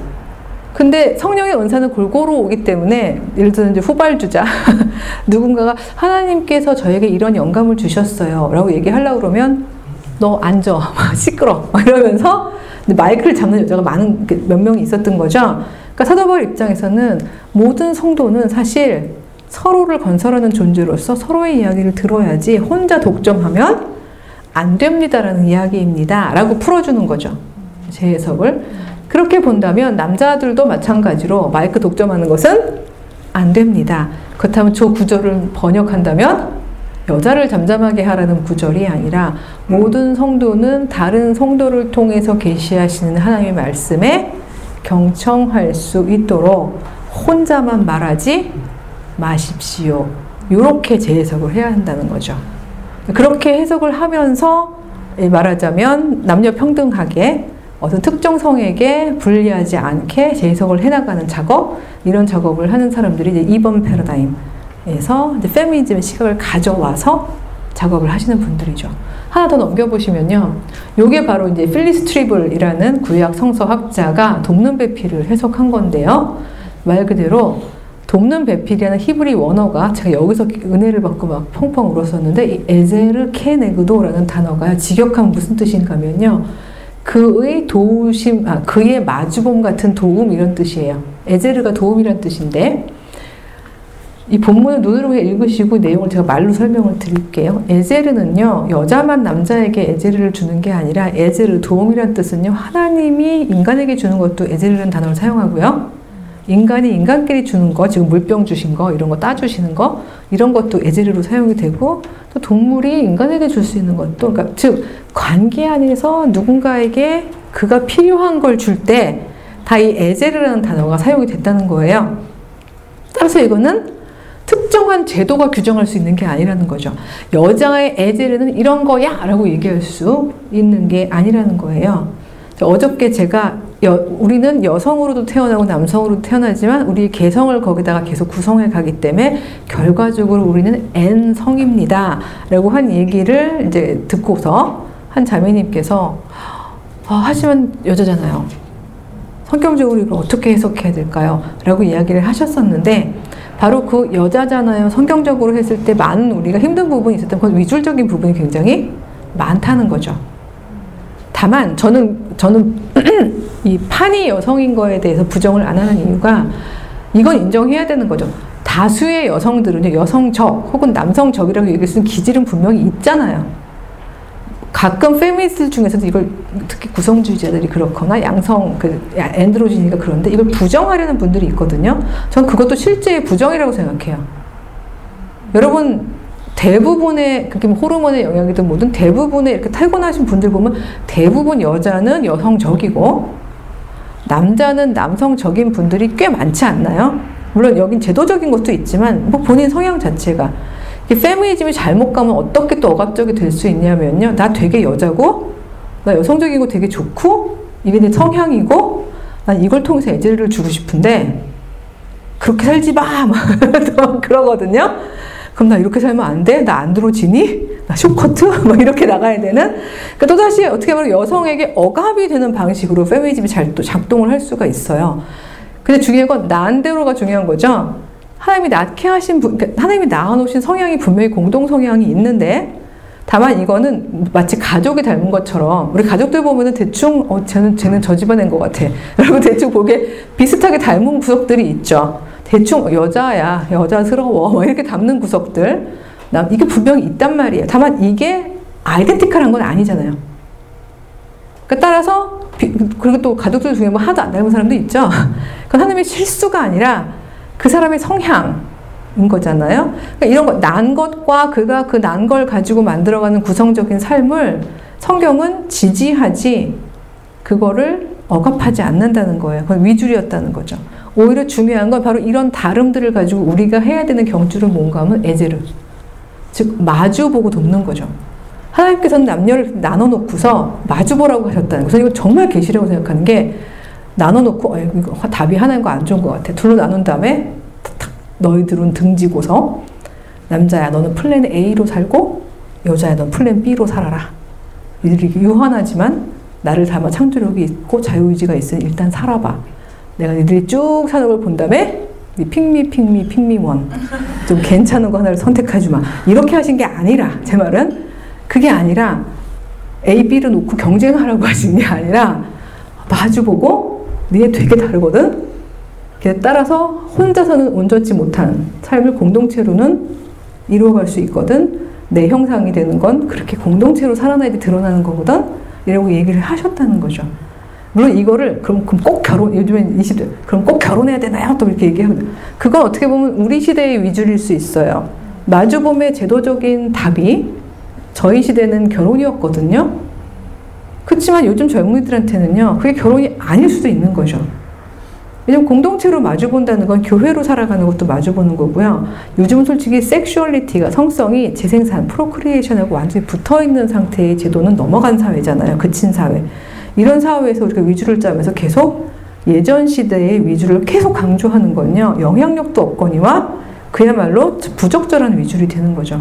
오히려 이 마주보고 서로를 돕는 경주를 잘 잡고 그러니까 혼자 사는 거 아니야. 너 혼자 살겠다고 다 죽이고 올라가고 뭐 서바이벌도 아니고 어 그래서 저는 최후의 인간이 되었어요. 뭐 이런 좋아하는 거 이거는 이거는 너무 반하나인적인 삶이야. 하나님은 우리가 마주보고 살게 하셨어. 요 경주는 잘 잡고 가되 다만 어떤 방식으로 공동체로 서로 건설하고 교회로 살 것인가는 그들의 위주를 짜게 만들어 맡기는 거죠. 실제로 이렇게 얘기했을 때 되게 신기한 위줄짜기들이 되게 많아져요. 저는 이, 이런 이야기를 벌써 한 10년 넘게 하고 있는데 이렇게 얘기하고 여러분 위주는 스스로 짜세요. 그랬을 때 친구들이 만들어 놓은 일종의 교회로서의 삶들이 기가 막힌 게 많아요. 예를 들기 시작하면 여러분 오늘 집에 못 갈 정도로 친구들이 다 같은 경줄로 너무나 다른 위줄들을 짜는 거죠. 자기 삶에 맞춰서. 그래서 저는 그런 것들을 볼 때 그게 오히려 요즘에 굉장히 어떤 문란하면서도 남을 파괴하고 자기까지도 파괴할 수 있는 그 성문화, 어떤 섹슈얼리티의 어떤 왜곡된 상황들을 극복할 수 있게 되는 또 하나의 어떤 방법이 될 수 있다고 생각하는 게 공동체를 관심하기 시작하는 사람들은 상대방을 성적 쾌감을 위해서 착취할 수 있는 도구로 응시하지 않거든요. 이건 또 다른 주제이기 때문에 어쨌든 넘어갑니다만 이렇게 경주를 제시해주면서 위주를 스스로 짜라 라고 얘기했을 때 올 수 있는 어마어마한 멋지고 창조적이고 되게 성경적인 위줄들이 나오더라고요. 그러니까 이런 방식, 도움이란 관계적인 용어다. 마주 봐야 알 수 있는 거다. 나에게 4시간만 줘. 4시간만 주면 내 논문을 조금 연결성 있게 한번 읽어볼 것 같아. 이건 제가 계속 원하는 도움인데 남편은 자기만의 답으로 우리 아내는 결혼 기념일에 꽃다발 20개를, 장미 20개를 원할 거야. 이렇게 생각하고는 밤늦게 예를 들어서 꽃을 탁 들고는 surprise 하고 온다면 그건 전혀 도움이 아니죠. 그러니까 바로 그런 거예요. 정해진 도움이란 없다는 거예요. 여자의 도움은 아침밥을 해야지. 그러니까 이것도 제도가 주는 이야기인 거지. 둘이 마주보고 그 상황에서 너는 뭘 정말 원하니? 너는 뭘 내가 도와주면 비로소 사는 것 같으니 행복하니 하나님의 형상으로 살 것 같으니 이거는 봐야 될 견적이 나오는 거죠. 그러니까 판단하기 전에 먼저 마주 보라는 거죠. 마주 보지도 않고 막 그냥 주우지 말고 답정 너는 나쁘다는 거예요. 예, 답이 정해져 있는 너. 예, 그래서 바로 그런 방식으로 살지 말아라. 저는 이게 이 본문의 내용이라고 생각하는데 필리스트리브를 읽으면서 굉장히 큰 도움을 많이 받았죠. 재해석하는 그런 거예요. 또 넘겨보시면 그렇게 본다면 이런 경줄과 외줄 여러분 잘 구별한다면 요 말이 소위 이제 개신교 청교도들이 하는 여성에 대한 이야기인데 요 말이 금방 위줄이라는 것을 여러분들이 이제 아실 수 있게 되었어요. 윌리엄 구지라는 그 청교도 목회자가 뭐라고 얘기했냐면요. 여자와 남자는요 존재론적으로는 평등하지만 디펜스한 거죠. 아까 얘기했잖아요. 옆구리에서 빼고 막 이런 것들로 그 존재 맞아 평등해 알아. 근데 기능적으로는 위계적이야. 도대체 저뭔 소린가요? 동그란 네모?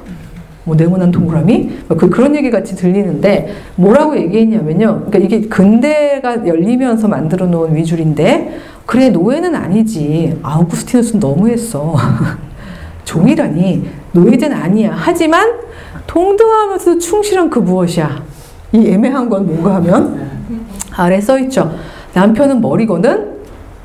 여자를 몸인데 몸은 몸인데 발 아니고 배 아니고 심장이야 심장.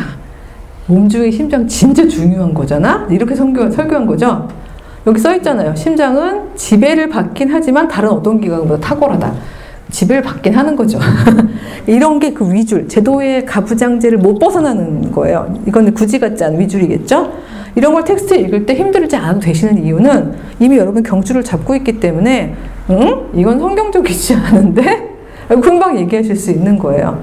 왜냐하면 아담과 이브는, 아, 아담, 그 저도 이렇게 얘기하네요. 여자와 남자는 옆으로 마주보게 만들어졌지, 위아래로 마주보게 만들어져 있지, 아는데 경줄이 그게 아닌데 라고 얘기하면서 어 이거 굳이도 온건한 가부장들 못 벗어났네 라고 이야기할 수 있을 텐데 이걸 못 벗어나다 보니까 하나 넘겨보시면 이런 설교 본문이 나오게 되는 거예요. 제가 이 설교 본문은 누구 거라고 안 썼어요. 왜냐하면 여러분이 너무 존경하는 목사님이라 차마 여러분의 그 로망을 흐트러뜨리기 싫어서 안 쓰는데 그 어저께 아우구스티누스처럼 이 구절 때문에 또 그분을 존경을 하지 말지는 않았으면 좋겠어요. 그냥 애매하게 말씀을 드리면 어, 지금은 돌아가셨는데 강남에 있는 큰 S로 시작하는 대형 교회에 한 목사님께서 이렇게 말씀을 하셨어요. 이 정도까지만 할게요. 그런데 알아서 다 추측하시기로 하고 그야말로 사도 바울이 얘기한 상당히 온건한 patriarchy 이 내용을 근현대 patriarchy랑 결합시킨 상태의 청교도 여성 윤리를 가정 윤리를 얘기하신 거죠. 그게 또 한국 버전으로 들리는데 여성은 책임이 오직 아내요 엄마로서만 있다고 얘기를 하시면서 1. 여성은 성경 말씀을 비유로 들자면 교회 같은 겁니다. 그래서 여성은 뭘 해야 되냐면 그리스도를 향한 순종과 예배가 있는 곳입니다. 자, 그리스도를 향한 순종과 예배가 남편을 향하면 어떻게 되냐, 되냐면요. 순결하고 아름다움을 갖추고 있어야 된대요. 즉, 예배하듯이 남편이 집에 돌아왔을 때, 아, 나의 교회요. 이렇게 하는 상태를 유지하라는 거죠. 놀라운 게 뭔가 하면요. 이거가요. 달라스에서 어떻게 실천이 되냐면, 제가 달라스에 애 키우다가, 거기는 이제 바이블 벨트라서 그 기독교 TV가 많잖아요. 제가 한번 굉장히 놀라운 장면을 그 경험했는데 이제 기독교인들의 신앙에 입각한 에어로빅이 있었어요. 그래서 이제 50대 권사님이 한 분이 에어로빅복을 입었는데 막 몸매가 군살이 하나도 없으신 분이 앞에서 막 인도를 하시면서 이렇게 얘기하시는 거예요. 자, 여러분, 루터도 말했어요. 아내들이요, 남편이 제발 집에 돌아오고 싶게끔 하라! 막 이러면 막 다들 막 아멘! 막 이러면서 막 운동을 하고 있어요. 왜냐면 남편이 집에 돌아오기 쉽게끔 하라니까 예뻐져야 된다는 거죠. 그래서 막 하시면서 막, 자, 힘드시죠? 네! 막 이랬더니, 다 같이 외쳐봅시다. 열 번만 하면서 외치세요. 성령님 힘을 주세요! 막 이러면서. 물론 영어로 하고 있어요. 보면서, oh my God. 어쨌든. 근데 저는 그분들을 막 뭐라 그러는 게 아니라 이 버전이 그대로 위줄이 전혀 reflection이 없이 받아들여지면 이게 답이 되는 거죠. 이거 하나님이 하시는 건 거예요. 우리는 교회처럼 아름다워져야지 돼. 막 이러면서. 가만히 보세요. 이 내용을 그대로 다 받아들이고 있는 집 와이프들 보면은 되게 성실하고 자기를 되게 잘 가꾸고 퍼져 있지 않아요. 이거 신앙의 힘으로, 성령의 힘으로 군사를 빼시고 계시는 건데, 1번 임무는 그거다! 라고 얘기하시고, 2번은 뭔가 하면 교회가 양육의 사역을 하는 것처럼 자녀들을 돌보고 중보하는 것, 이것이 여자의 역할입니다. 라고 얘기를 한 거죠. 이게 이렇게 신적 소명으로 딱 되는 순간 빼박 되는 거예요. 이걸 못하는 여성들 막 guilty feeling을 막 느끼면서 힘들어지는 것이고요. 제가 아마 4년쯤 전인 것 같은데 고려대학교에 이 장로 장로님이란 분이 계세요. 이름이 장로인데 제가 막 헷갈렸어요.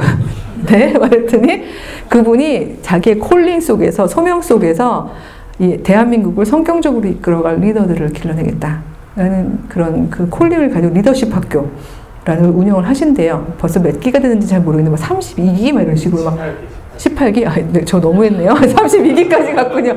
그냥, 아, 몇 기세요? 5기. 5기. 아, 네, 여기 있으시군요. 리더 5기. 근데 정말 그 아주 뭐라 그러죠? 토요일마다, 매주 토요일마다 강의를 들은 강행군을 하는데 보통 콜링이 아니면 못하는 거죠. 근데 그 안에서 많이 되어졌던 그 콜링들 중에서 이제 바로 개신교 여성 담론에 해당하는 내용들은 바로 이런 담론이었는데 흥미롭게도 점점 세대는 바뀌고 오는 사람들은 달라지고 저렇게 몸으로 사십시오라는 것이 더 이상 자매들한테 아멘이 안 되는 상황이 되고 그러니까 장로님이 막 고민을 하시다가 책도 찾아보시고 하시다가 새로운 담론에 대한 얘기를 해야 될 것 같은데 처음에 4년 전에 저를 초대하실 때는 걱정 반, 막 우려 반, 눈, 눈동자가 흔들리시는 거가 보였어요. 그러면서도 확인해야 될 것 같고. 그래서 저한테도 계속 얘기하시는 거예요. 우리 형제 자매들이 너무 신앙이 순수합니다. 그래서 그 얘기를 해줬어요. 그러니까 너무 흔들지 마십시오. 그 얘기죠. 그래서 제 신앙도 순수합니다. 이제 했는데 저 아직도 기억나는 게 그게 21세기인데 21세기에 이 얘기를 하는데 끝나고 났는데 자매들이 다 거의 울다시피 된 거예요. 그 노여움 때문에. 특히 안자, 아직 결혼 안 한 자매들보다도 보통 거기는 그, 그, 이, 뭐죠? 그, 졸업한 졸업생들의 support가 대단하더라고요. support를 해줘. 근데 그때 이미 결혼해서 살고 있는 이제 유부녀 그 졸업생들이 많이 와 있었는데 그분들은 거의 끝나고 났는데 저를 부둥 껴 안고 안 보내주는 거예요. 그래서 제가 뭐 이 정도까지야 막 이랬는데 왜냐면 그분들 신앙적 열정이 너무 세다 보니까 그 담론 안에서 너무 강했던 거죠. 여성의 콜링은 바로 두 번째야 양육. 근데 문제는 근대 후기 여성들은 대부분 나가 되는 훈련을 너무나 스페셜하게 많이 받았잖아요. 근데 이거를 놔야지만 할 수 있는 거죠. 어떻게 말하면. 그러니까 이 양자태기 속에서 이게 여성의 도움이래 하면서 놓으면서 오는 그 자기 존재의 뭐 상실감이나 분열이나 박탈감이나 이런 것 때문에 막 힘들어하는 분들 혹은 도저히 놀 수가 없어서 이쪽을 하고 있긴 한데 양육이 잘 안 되다 보니까 죄책감? 이 속에 사로잡혀 있던 분들이 어 이거 위줄이에요. 라고 한마디로 하는 순간 이제 어마어마한 해방감을 느끼면서 갑자기 막 다 부흥회가 되니까 그러니까 이분들만 나중에 따로 모였거든요. 거기 진짜 완전 부흥회했어요 저희가 막 전 되게 차갑게 얘기하잖아요. 지금 보면 이렇게 막 전 열정적으로 하는 스타일이 아니고 조근조근.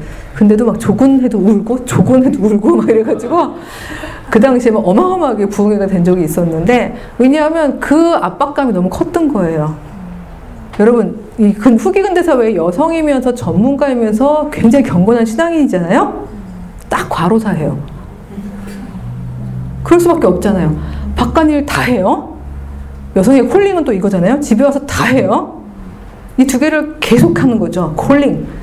왜냐면 저게 여성의 콜링이라고 얘기했던 시절은요, 여자가 일을 하지 않을 때의 이야기였어요. 여성이 가정에 배치되었을 때의 위줄이었단 말이죠. 이 말은 틀렸다는 게 아니라 이 말을 하신 저 목사님도 제가 화를 내지 않는 이유는 저 목사님이 저런 설교를 하셨던 당시 1999년이었는데 그땐 이미 물론 이제 넘어가고 있던 당시긴 했지만 이분이 쭉 살아온 인생상 적어도 대한민국에서 많은 여성들, 중산층 여성의 배치가 더군다나 강남이잖아요. 그곳의 배치가 사실은 생산 노동에는 배치되지 않은 가정 영역에 있는 여성에 대한 봐 벌써 눈물 났죠. 네. 그 이게 잘못하신 게 아니에요. 되게 이런다. 눈물 나면요, 형제님들이 옆에서 이제 다들, 나, 나, 나, 죄인인 거야. 막 이렇게 되는데, 아니란 말이에요. 우리 남편도 그, 당신 잘못이 아니야. 라고 제가 맨날 얘기를 했는데, 왜냐면 이게 큰 담론 안에 있다 보니까, 경건의 이름으로 우리는 여기가 맞는 배치인가 봐. 이러고 가는 거거든요. 근데 갔다가, 나를 설명할 수 없으니까, 이 자리에서.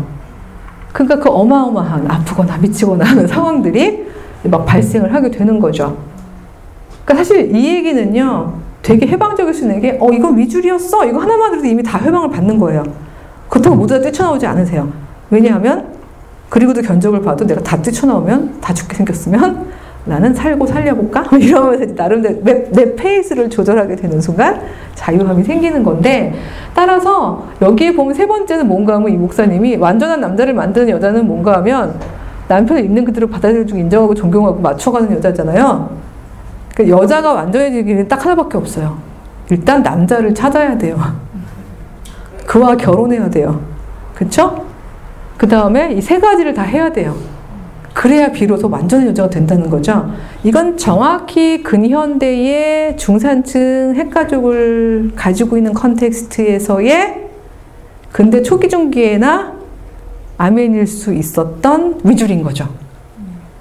그리고 1999년도에 강남은 비교적 이 위줄이 잘 유지되는 공간이었어요. 따라서 이야기가 선포되었을 때 그 교회를 메우고 있던 2만 명 성도들 중에서 70%에 해당하는 많은 여신도들은 큰 소리로 아멘으로 화답했어요. 저는 그 자리에 무슨 연구차 갔다가 다른 게 아니라 아 이런 컨텍스트라면 여기서는 나의 해석이 안 먹히겠구나. 라고 생각하고 조용히 예, 배만 드리고 나왔는데 바로 그 교회에서 작년에 저를 다시 부르더라고요. 어, 근데 그게 왜 그런가 하면 그 갑자기 30년 안에 30년까지는 아닌가요? 1999년에서 2019년이면 20년이군요. 제가 산수를 20년 안에 상황이 너무 바뀐 거죠. 더 이상 저 위줄은 아멘일 수 없는 상황이 되어버린 거예요. 그러다 보니까 경추를 다시 잡아야겠고 위주는 다시 짜야 되겠는 상황이 오게 되는 거죠. 이런 재해석 작업을 하는 사람들이 있고요. 넘겨보시면 3번은 조금 더 나가시는 건데 제가 이거 언제까지 해도 되는 건가요? 11시 53분이에요. 제가 한 20분 정도 안에 다 끝내도 될까요? 너무 길면 10분? 20분도 괜찮아요? 10분에 강력하게 흔드시는 분이 있는데 그러면 우리 중간 10분에서 15분 사이에 한번 가보겠습니다. 빨리 갈게요.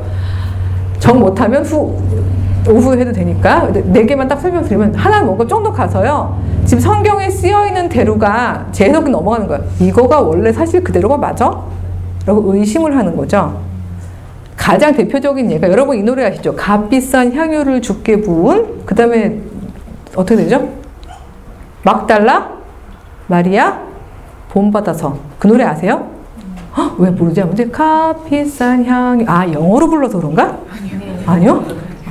주께 드린 막달라 마리아 본받아서 향기로운 산지물 이제서 예, 기억이 나시는데 막달라 마리아라고 나오거든요.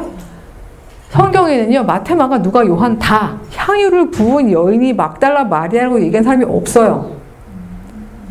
뭔 일이 생긴 건가? 무슨 일이 생겼는지 살짝 짧게 말씀을 드리면 마테와 마가는 그냥 한 여인이라고 돼 있어요. 이름을 가렸어요. 똑같은 에피소드 얘기하면서 누가 때문에 사실은 막달라 마리아가 갑자기 된 건데 누가복음은 자기 신학이 늘 죄 많은 사람, 가난한 사람, 힘든 사람 이런 사람들이 예수로부터 이제 복음을 받아서 산란하다는 얘기를 하다 보니까 거기다가 어떤 신학적 가미를 했냐면 죄 많은 여인이라고 그냥 한 여인이 아니라 죄 많은 여인이라고 써버렸어요. 그러다 보니까 요 누가로부터 본문을 가지고 온 교황 그레고리가 읽으면서 어, 죄 많은 여인 아 그 막달라 말이야 라고 해석을 해버렸어요. 교황이 해석했잖아요. 그다음부터 다 막달라 마리아라고 해석을 했어요. 그래서 모두 우리는 굴러온 전통이 막달라 마리아인 줄 알고 있어요. 하지만 의심 해석하고 피오렌드가 많이 하는 건데 요한은 사실 그 여자의 이름을 밝히고 있거든요. 베다니의 마리아 라고 분명히 밝히고 있는 거죠. 네 가지 복음서 중에 요한복음이 제일 늦게 쓰여졌거든요. 앞에 쓰여진 복음서가 기어이 가린 그 이름을 요한복음 왜 살렸지? 이렇게 의심을 하는 거죠. 실제 무슨 일이 있었지? 1세기 초대교회에 뭔 일이 있었을까? 요거는 뭔가 뭐가 있었으니까 이런 일들이 있는 거야. 이런 거 하는 게 3번 패러다임이에요. 이렇게 넘겨보시면 이게 그 피오렌자 In Memory of Her 영어로 되어 있는 걸 읽으시는 게 거예요. 번역본은 너무 낡았어요. 아마 여기는 미국이니까 In Memory of Her 이거는 금방 다 찾아보실 수 있을 것 같아요. 이 her는 바로 베다니의 마리아이기도 하고 성경 안에서 계속 가려지거나 이름이 드러나지 않은 여성들을 다 상징하기도 하는데 즉 초대 기독교 공동체에는 분명히 여자들이 리더십을 발휘하고 있었을 거야. 그리고 그, 그 리더십은 혁혁했을 거야. 그래서 그 리더십이 적히고 기록되는 걸 싫어했던 남자들이 분명히 있었을 거야. 그리고 권력 싸움에서 남자들이 이겼을 거야. 그쵸? 예수님이 금방 안 오시는 상황에서는 제도가 가부장제면 누가 더 유리하겠어요? 힘을 가지고 있는 남자들이 유리할 수 있죠. 따라서 조직적으로 여성 리더십을 숨겼을 거야. 이런 생각들을 하게 되는 거죠. 그러면서 우리가 역사적으로 다시 그걸 발굴해내는 작업이 필요해. 원래 실제대로 재구성하는 게 필요해. 이렇게 나가는 거죠. 이거는 신앙 정도에 따라서는 3번까지는 못 가겠어요. 하는 교회도 많아요. 그냥 우리는 1번에서 할래요. 뭐 아니면 2번까지는 갈래요. 3번도 괜찮아요. 근데 그 교회 공동체에 따라서 이제 정도는 적, 그 적당하게 가실 수 있는 것 같은데, 이런 분들의 경우에는 소위 이제 그 소위 말해서 뭐 마, 마리아 복음서 이런 게 나온 거에 대해서 굉장히 반가워하면서 그걸 같이 텍스트로 읽기도 하고 이러면서 예를 들어 베다니의 말이나 막달라 마리아 복음서가 발견이 됐거든요. 묻혀있던 게. 이제 그런 걸 가지고 이제 같이 보기도 하고 얘기도 할 말이 많은데 나중에 하게 되면 전 이따가 오후에 하도록 하고요. 그런 식으로 하면서 실제 상황이 많이 은폐됐다면 그걸 가려내 그걸 다시 드러내겠다. 이런 것들이 있는 거죠. 이거는 여기만 그런 게 아니에요. 우리나라 문화에도 여러분 마귀 할멈 손톱이 어떻게 생겼을 것 같으세요? 마귀 할멈 손톱 길 것 같지 않나요? 그렇죠? 그리고 마귀 하니까 할멈 딱 떠오르죠. 이거 원래 거슬러 거슬러 가면요. 도교의 여신인 마고에서부터 오거든요. 여기도 엄청난 왜곡이 있어요. 그리고 마고는요. 손톱이 길긴 긴데 할멈이 아니고요. 네일 아트. 예, 일을 안 해서 예쁜 손톱. 이렇게 하고 있는 그 손톱인데 오다 보면 이렇게 되거든요. 근데 그런 게그 보면은 이 가부장 의사 속에서 그 이미지가 그렇게 왜곡되는 건 항상 이제 종교문화 사회적으로 있어 왔는데 있었을 거야라고 이제 피오렌자 같은 경우는 이걸 이제 하버드에 있는 이제 여성신학자인데 의심하면서 재구성하는 작업들을 하는 사람들이 많이 있어요. 넘어가면 넘기겠습니다. 네, 빨리빨리. 어, 그래서 이런 사람들의 경우에는 이건 4번 입장인데 4번에서 가져왔는데 메리데일 걸 보문을 먼저 가져왔는데 그래서 이런 사람들의 경우에는 따라서 우리는 세 가지를 해야 된다. 성경 본문을 놓고서. 요걸 읽는 작업을. 1번 닉싱. 잘못된 건 거절하자. 2번 핵심. 즉 여성의 경험으로 새롭게 재구성해보자. 그 다음에 엑싱 우리 여자들은 엑스인자를 남자보다 하나 더 가지고 있잖아요. 그동안 너무 와잉만 했다. 5천년 동안 와잉만 했으니 자 우리 엑싱을 하자. 좀 이렇게 얘기하는 거거든요. 시간이 많이 갔기 때문에 우리 오후 시간에 여기서부터 시작하면서 요 세 가지를 성경 본문 안에서 어떻게 하고 있는지 우리 연결하면 될 것 같아요. 그래서 요 네 번째 패러다임이 사실 메리데일이라는 사람은 네 번째 아까 탈기독교 페미니스트라고 얘기했잖아요. 그 사람은 이걸 교회 바깥에서 하자고 얘기를 했는데 저는 읽을 때 이상했어요. 이걸 뭐 반드시 교회 밖에서 할 이유가 뭐야? 교회 안에서 충분히 할 수 있는 세 가지 작업인데 라고 생각이 들어서 제가 이걸 사라고 안 쓰고 그냥 이렇게 한 텍스트만 가져왔는데 요 세 가지 원칙을 가지고 우리가 성경을 읽어내가면서 어떤 방식으로 이제 페미니스트적으로 그러나 경주를 찾는 작업에 도움이 되게끔 성경을 읽을 수 있는가 하는 이야기를 우리 오후에 이어서 해봅시다. 다들 점심 드셔야 되시기 때문에 장시간 수고하셨습니다. 예, 감사합니다.